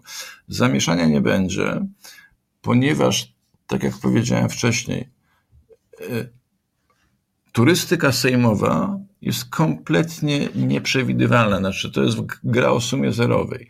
Więc jeżeli przy okazji turystyki senackiej gdzieś nastąpi akurat, nie wiem, strata mandatu sejmowego, to gdzieś w innym miejscu nastąpi yy, zysk mandatu sejmowego. Znaczy to, to się po prostu porozkłada, bo to jest w ogóle nieprzewidywalne, to jest absolutnie gra losowa, to jest gra losowa, więc tego zamieszania nie będzie, proszę się nie obawiać, nie naprawdę, proszę się nie obawiać. Znaczy nie, ja się nie obawiam zamieszania, tylko ja uważam, że turystyka sejmowa jednak też ma sens, jeżeli tam zgodzimy się w tych kilku różnych punktach. Ale słuchajcie, na, na, najpierw muszę Was przekonać do tego, że nawet jeżeli e, turystyka sejmowa może nie przynieść jakichś specjalnych rezultatów, gorzej nie będzie, może nie będzie lepiej, ale jakby gorzej nie będzie. Natomiast dlaczego warto mieć ten Senat? Bo wyobraźcie sobie Senat z Bodnarem jako marszałkiem Senatu, który co tydzień wygłasza półgodzinne Tak, bo orędzie. Jeszcze jedno pytanie Misia Pluszowego. Zaświadczenie o prawie do głosowania poza miejscem zamieszkania. To, to, to, zameldowane. co opowiadałam. Tak, no się bierze takie zaświadczenie i z tym zaświadczeniem można głosować Gdziekolwiek. wszędzie. Gdyby się nie udało, bo nagle się rozchorujemy i nie możemy wyjechać, to możemy z tym zaświadczeniem głosować w swoim yy, obwodzie do yy, Tak. głosowania. Miciu, ja nie wiem, kiedy ty dołączyłeś, ale ja właśnie zrobiłam raz jeszcze instrukcję, w zasadzie w każdym programie robię instrukcję pod tytułem idziemy do pierwszego lepszego urzędu gminy lub dzielnicy. To nie musi być nasz urząd. I mówimy, nazywamy się tak i tak, a tu jest moja, moj, mój dokument, czy mm, moje tam e, mój dowód osobisty e, i chcę mieć, poproszę o kartę, że mogę głosować gdziekolwiek i to trwa naprawdę parę minut. Wypełniamy druczek, dostajemy kartę i kartę trzymamy przy sobie, żeby jej nie zgubić. Odnośnie, raz jeszcze odnośnie Senatu. Wyobra- znaczy, to, co się będzie działo po wyborach, nawet jeżeli e, wygramy, a to jest jakby wszystko wskazuje na to, że idzie ta fala i że jakby jak PO pozwala nam głosować na mniejsze partie i trzyma ten dystans 6% pomiędzy wynikami PO a, a PiSu, to... Zmniejszać, zmniejszać jeszcze. No, można zmniejszać, tak, ja nie mówię tak, że nie wolno głosować na, na koalicję, ale to chodzi o to, że, że jeżeli serce tak. masz po lewej albo serce masz w trzeciej nodze, drodze, to, to po prostu głosuj na nich, to też jest, to też jest git. I teraz potem będzie ogromne zamieszanie. I tak, i tak wszystkim, jakby wszystkim Telewizja Polska zostanie w rękach, w rękach PiSu, spółki Skarbu Państwa będą miały pisowców, żeby o tym opowiadać, żeby opowiadać o tym, co się dzieje i trafiać do, do wyborców, wyborców PiSu, czyli trafiać do TVP, która będzie zabetonowana na kolejne parę lat. Ten wyłom może zrobić wyłącznie marszałek Sejmu, który ma specjalne uprawnienia. Może, jeżeli chce, to może codziennie występować w telewizji i przez pół godziny opowiadać, składać raporty ze stanu państwa. Ci z Was, którzy widzieli Bodnara, którzy widzieli, jak, jak się wypowiada. Ja, znaczy, oczywiście to nie jest tak, że ja będę wybierać go na marszałka Sejmu, ale, ale po prostu nie znam lepszej osoby, która kandyduje do Senatu, a która mogłaby tym marszałkiem być i opowiadać wyborcom PiSu w ich własnym medium, czyli w telewizji publicznej, o tym, co się dzieje po PiSie i, e, i co się dzieje w tej chwili. I e, jak PiS walczy, broniąc swoich interesów, e, broniąc interesów swoich swoich członków, na przykład mm, nie wpuszczając innych osób do, do rad nadzorczych, etc. Państwo może nam wytłumaczyć Bodnar i dlatego musimy mieć przewagę w Senacie. To nie jest taka sobie tylko przestaweczka. Ona może być przestaweczką, jeżeli, e, jeżeli tak jak w tej chwili profesor Grodzki nie korzystał z tego, nie, z tego no, prawa, korzystał bardzo rzadko. różnicę w kadencji 2015-2019, kiedy Senat był w rękach PiSu, a w kadencji 2019-2023, kiedy już nie był w rękach PiSu, to jednak inna jakość rządzenia była dla PiSu. No to, no to, tak, ale, ale to ważne, przeszkadzanie, jest. przeszkadzanie to jest tylko jakaś taka, ale, taki element, nie? Tak, ale ważny, ważny, ważny jest, żeby ten Senat był nasz. Tylko to, to pobrane zaświadczenie oznacza, że znikamy w swojej komisji na kolejne wybory. E, panie, panie doktorze, to jest pytanie do pana. Jak dostaniemy zaświadczenie o tym, że mam prawo głosować gdziekolwiek nie. chcę? Nie, nie, nie. To jest, to jest zaświadczenie. Y, my w ten sposób się nie wypisujemy z rejestru wyborców tam, gdzie, jest, gdzie, gdzie jesteśmy zapisani. To jest trochę tak, jak zresztą się zdarza nieraz życiowo, tak, że nie wiem, będziemy spędzali, nie wiem, wakacje gdzieś, tak, y, y, i bierzemy po prostu zaświadczenie, żeby móc ten jeden raz głosować w innym miejscu, dowolnym w całej Polsce a będą kolejne wybory, nie trzeba się na nowo zapisywać do rejestru wyborów. Cały czas będziemy tam, gdzie byliśmy. To jest pod zaświadczenie. Tak, tak, pod warunkiem, że będziemy, bo tak jak powiedział nam Paweł Tanajno, centralny rejestr wyborców pełen jest brakujących adresów. Żeby postawić kropkę na D, jeżeli zaświadczeniem pojedziemy do innej gminy głosować, to my tam oddamy głos, zostaniemy wpisani na listę głosujących głosujących y, w dniu wyborów w tej gminie, ale nie będziemy tam wpisani do rejestru wyborców. Będziemy cały czas tam, gdzie byliśmy wcześniej warunkiem, że będziemy. No to chyba tyle. A, i uwaga, nie, nie zapomnijcie, jak będziecie głosować, żeby odnotować tą informację, że nie bierzecie karty referendalnej i to musi się znaleźć zapisane, zapisane przez osobę, z, e, która jest w komisji na karcie wyborczej. Nie, ma, nie macie własnej karty, tylko jest taka ogólna płachta, pod tytułem osoba ta i ta przyszła, zarejestrowała się, wzięła kartę, ale nie wzięła karty do głosowania referendalnego, bo odmówiła wzięcia tej karty. I już Julo, kurczę, e, wiesz co, gdyby, gdyby, to, gdyby to był blef ze strony Tanajno, to, e, to mogłam się nad tym zastanawiać, ale jakby rozpoczęłam od tego ten program, dlatego że wpadły mi dwie osoby na Facebooku, których każda oddzielnie opisywała taką historię, że nie ma jej w rejestrze głosowań. I to nie była osoba no, Tanajno. Jedna to była moja, moja koleżanka z granicy, a druga to była zupełnie przypadkowa osoba, którą po prostu, której której y, y, post przekazała mi jakaś inna osoba. Dwie zupełnie osoby, inne osoby okazało się, że w centralnym rejestrze wyborców nie ma, więc sprawdźcie to, tak? Możemy zakończyć? I w ogóle naprawdę od dawna nie było takiej sytuacji, że mamy taką dobrą passę, więc czekajmy na, ten, na, na Kantara. O 19.30 będą, będą fakty, więc zobaczymy, jak to wygląda w opinii Kantara. I widzimy się za tydzień. Dziękuję. Dziękuję bardzo. Dziękuję panu, panu doktorowi Andrzejowi Machowskiemu, naszemu gościowi. Dziękuję e, Marcinowi Kawęckiemu, który dbał o, e, o naszą realizację. Dziękuję wszystkim, wszystkim sponsorom, którzy, dzięki którym możemy robić to, co robimy. Bardzo Was kocham. Do zobaczenia.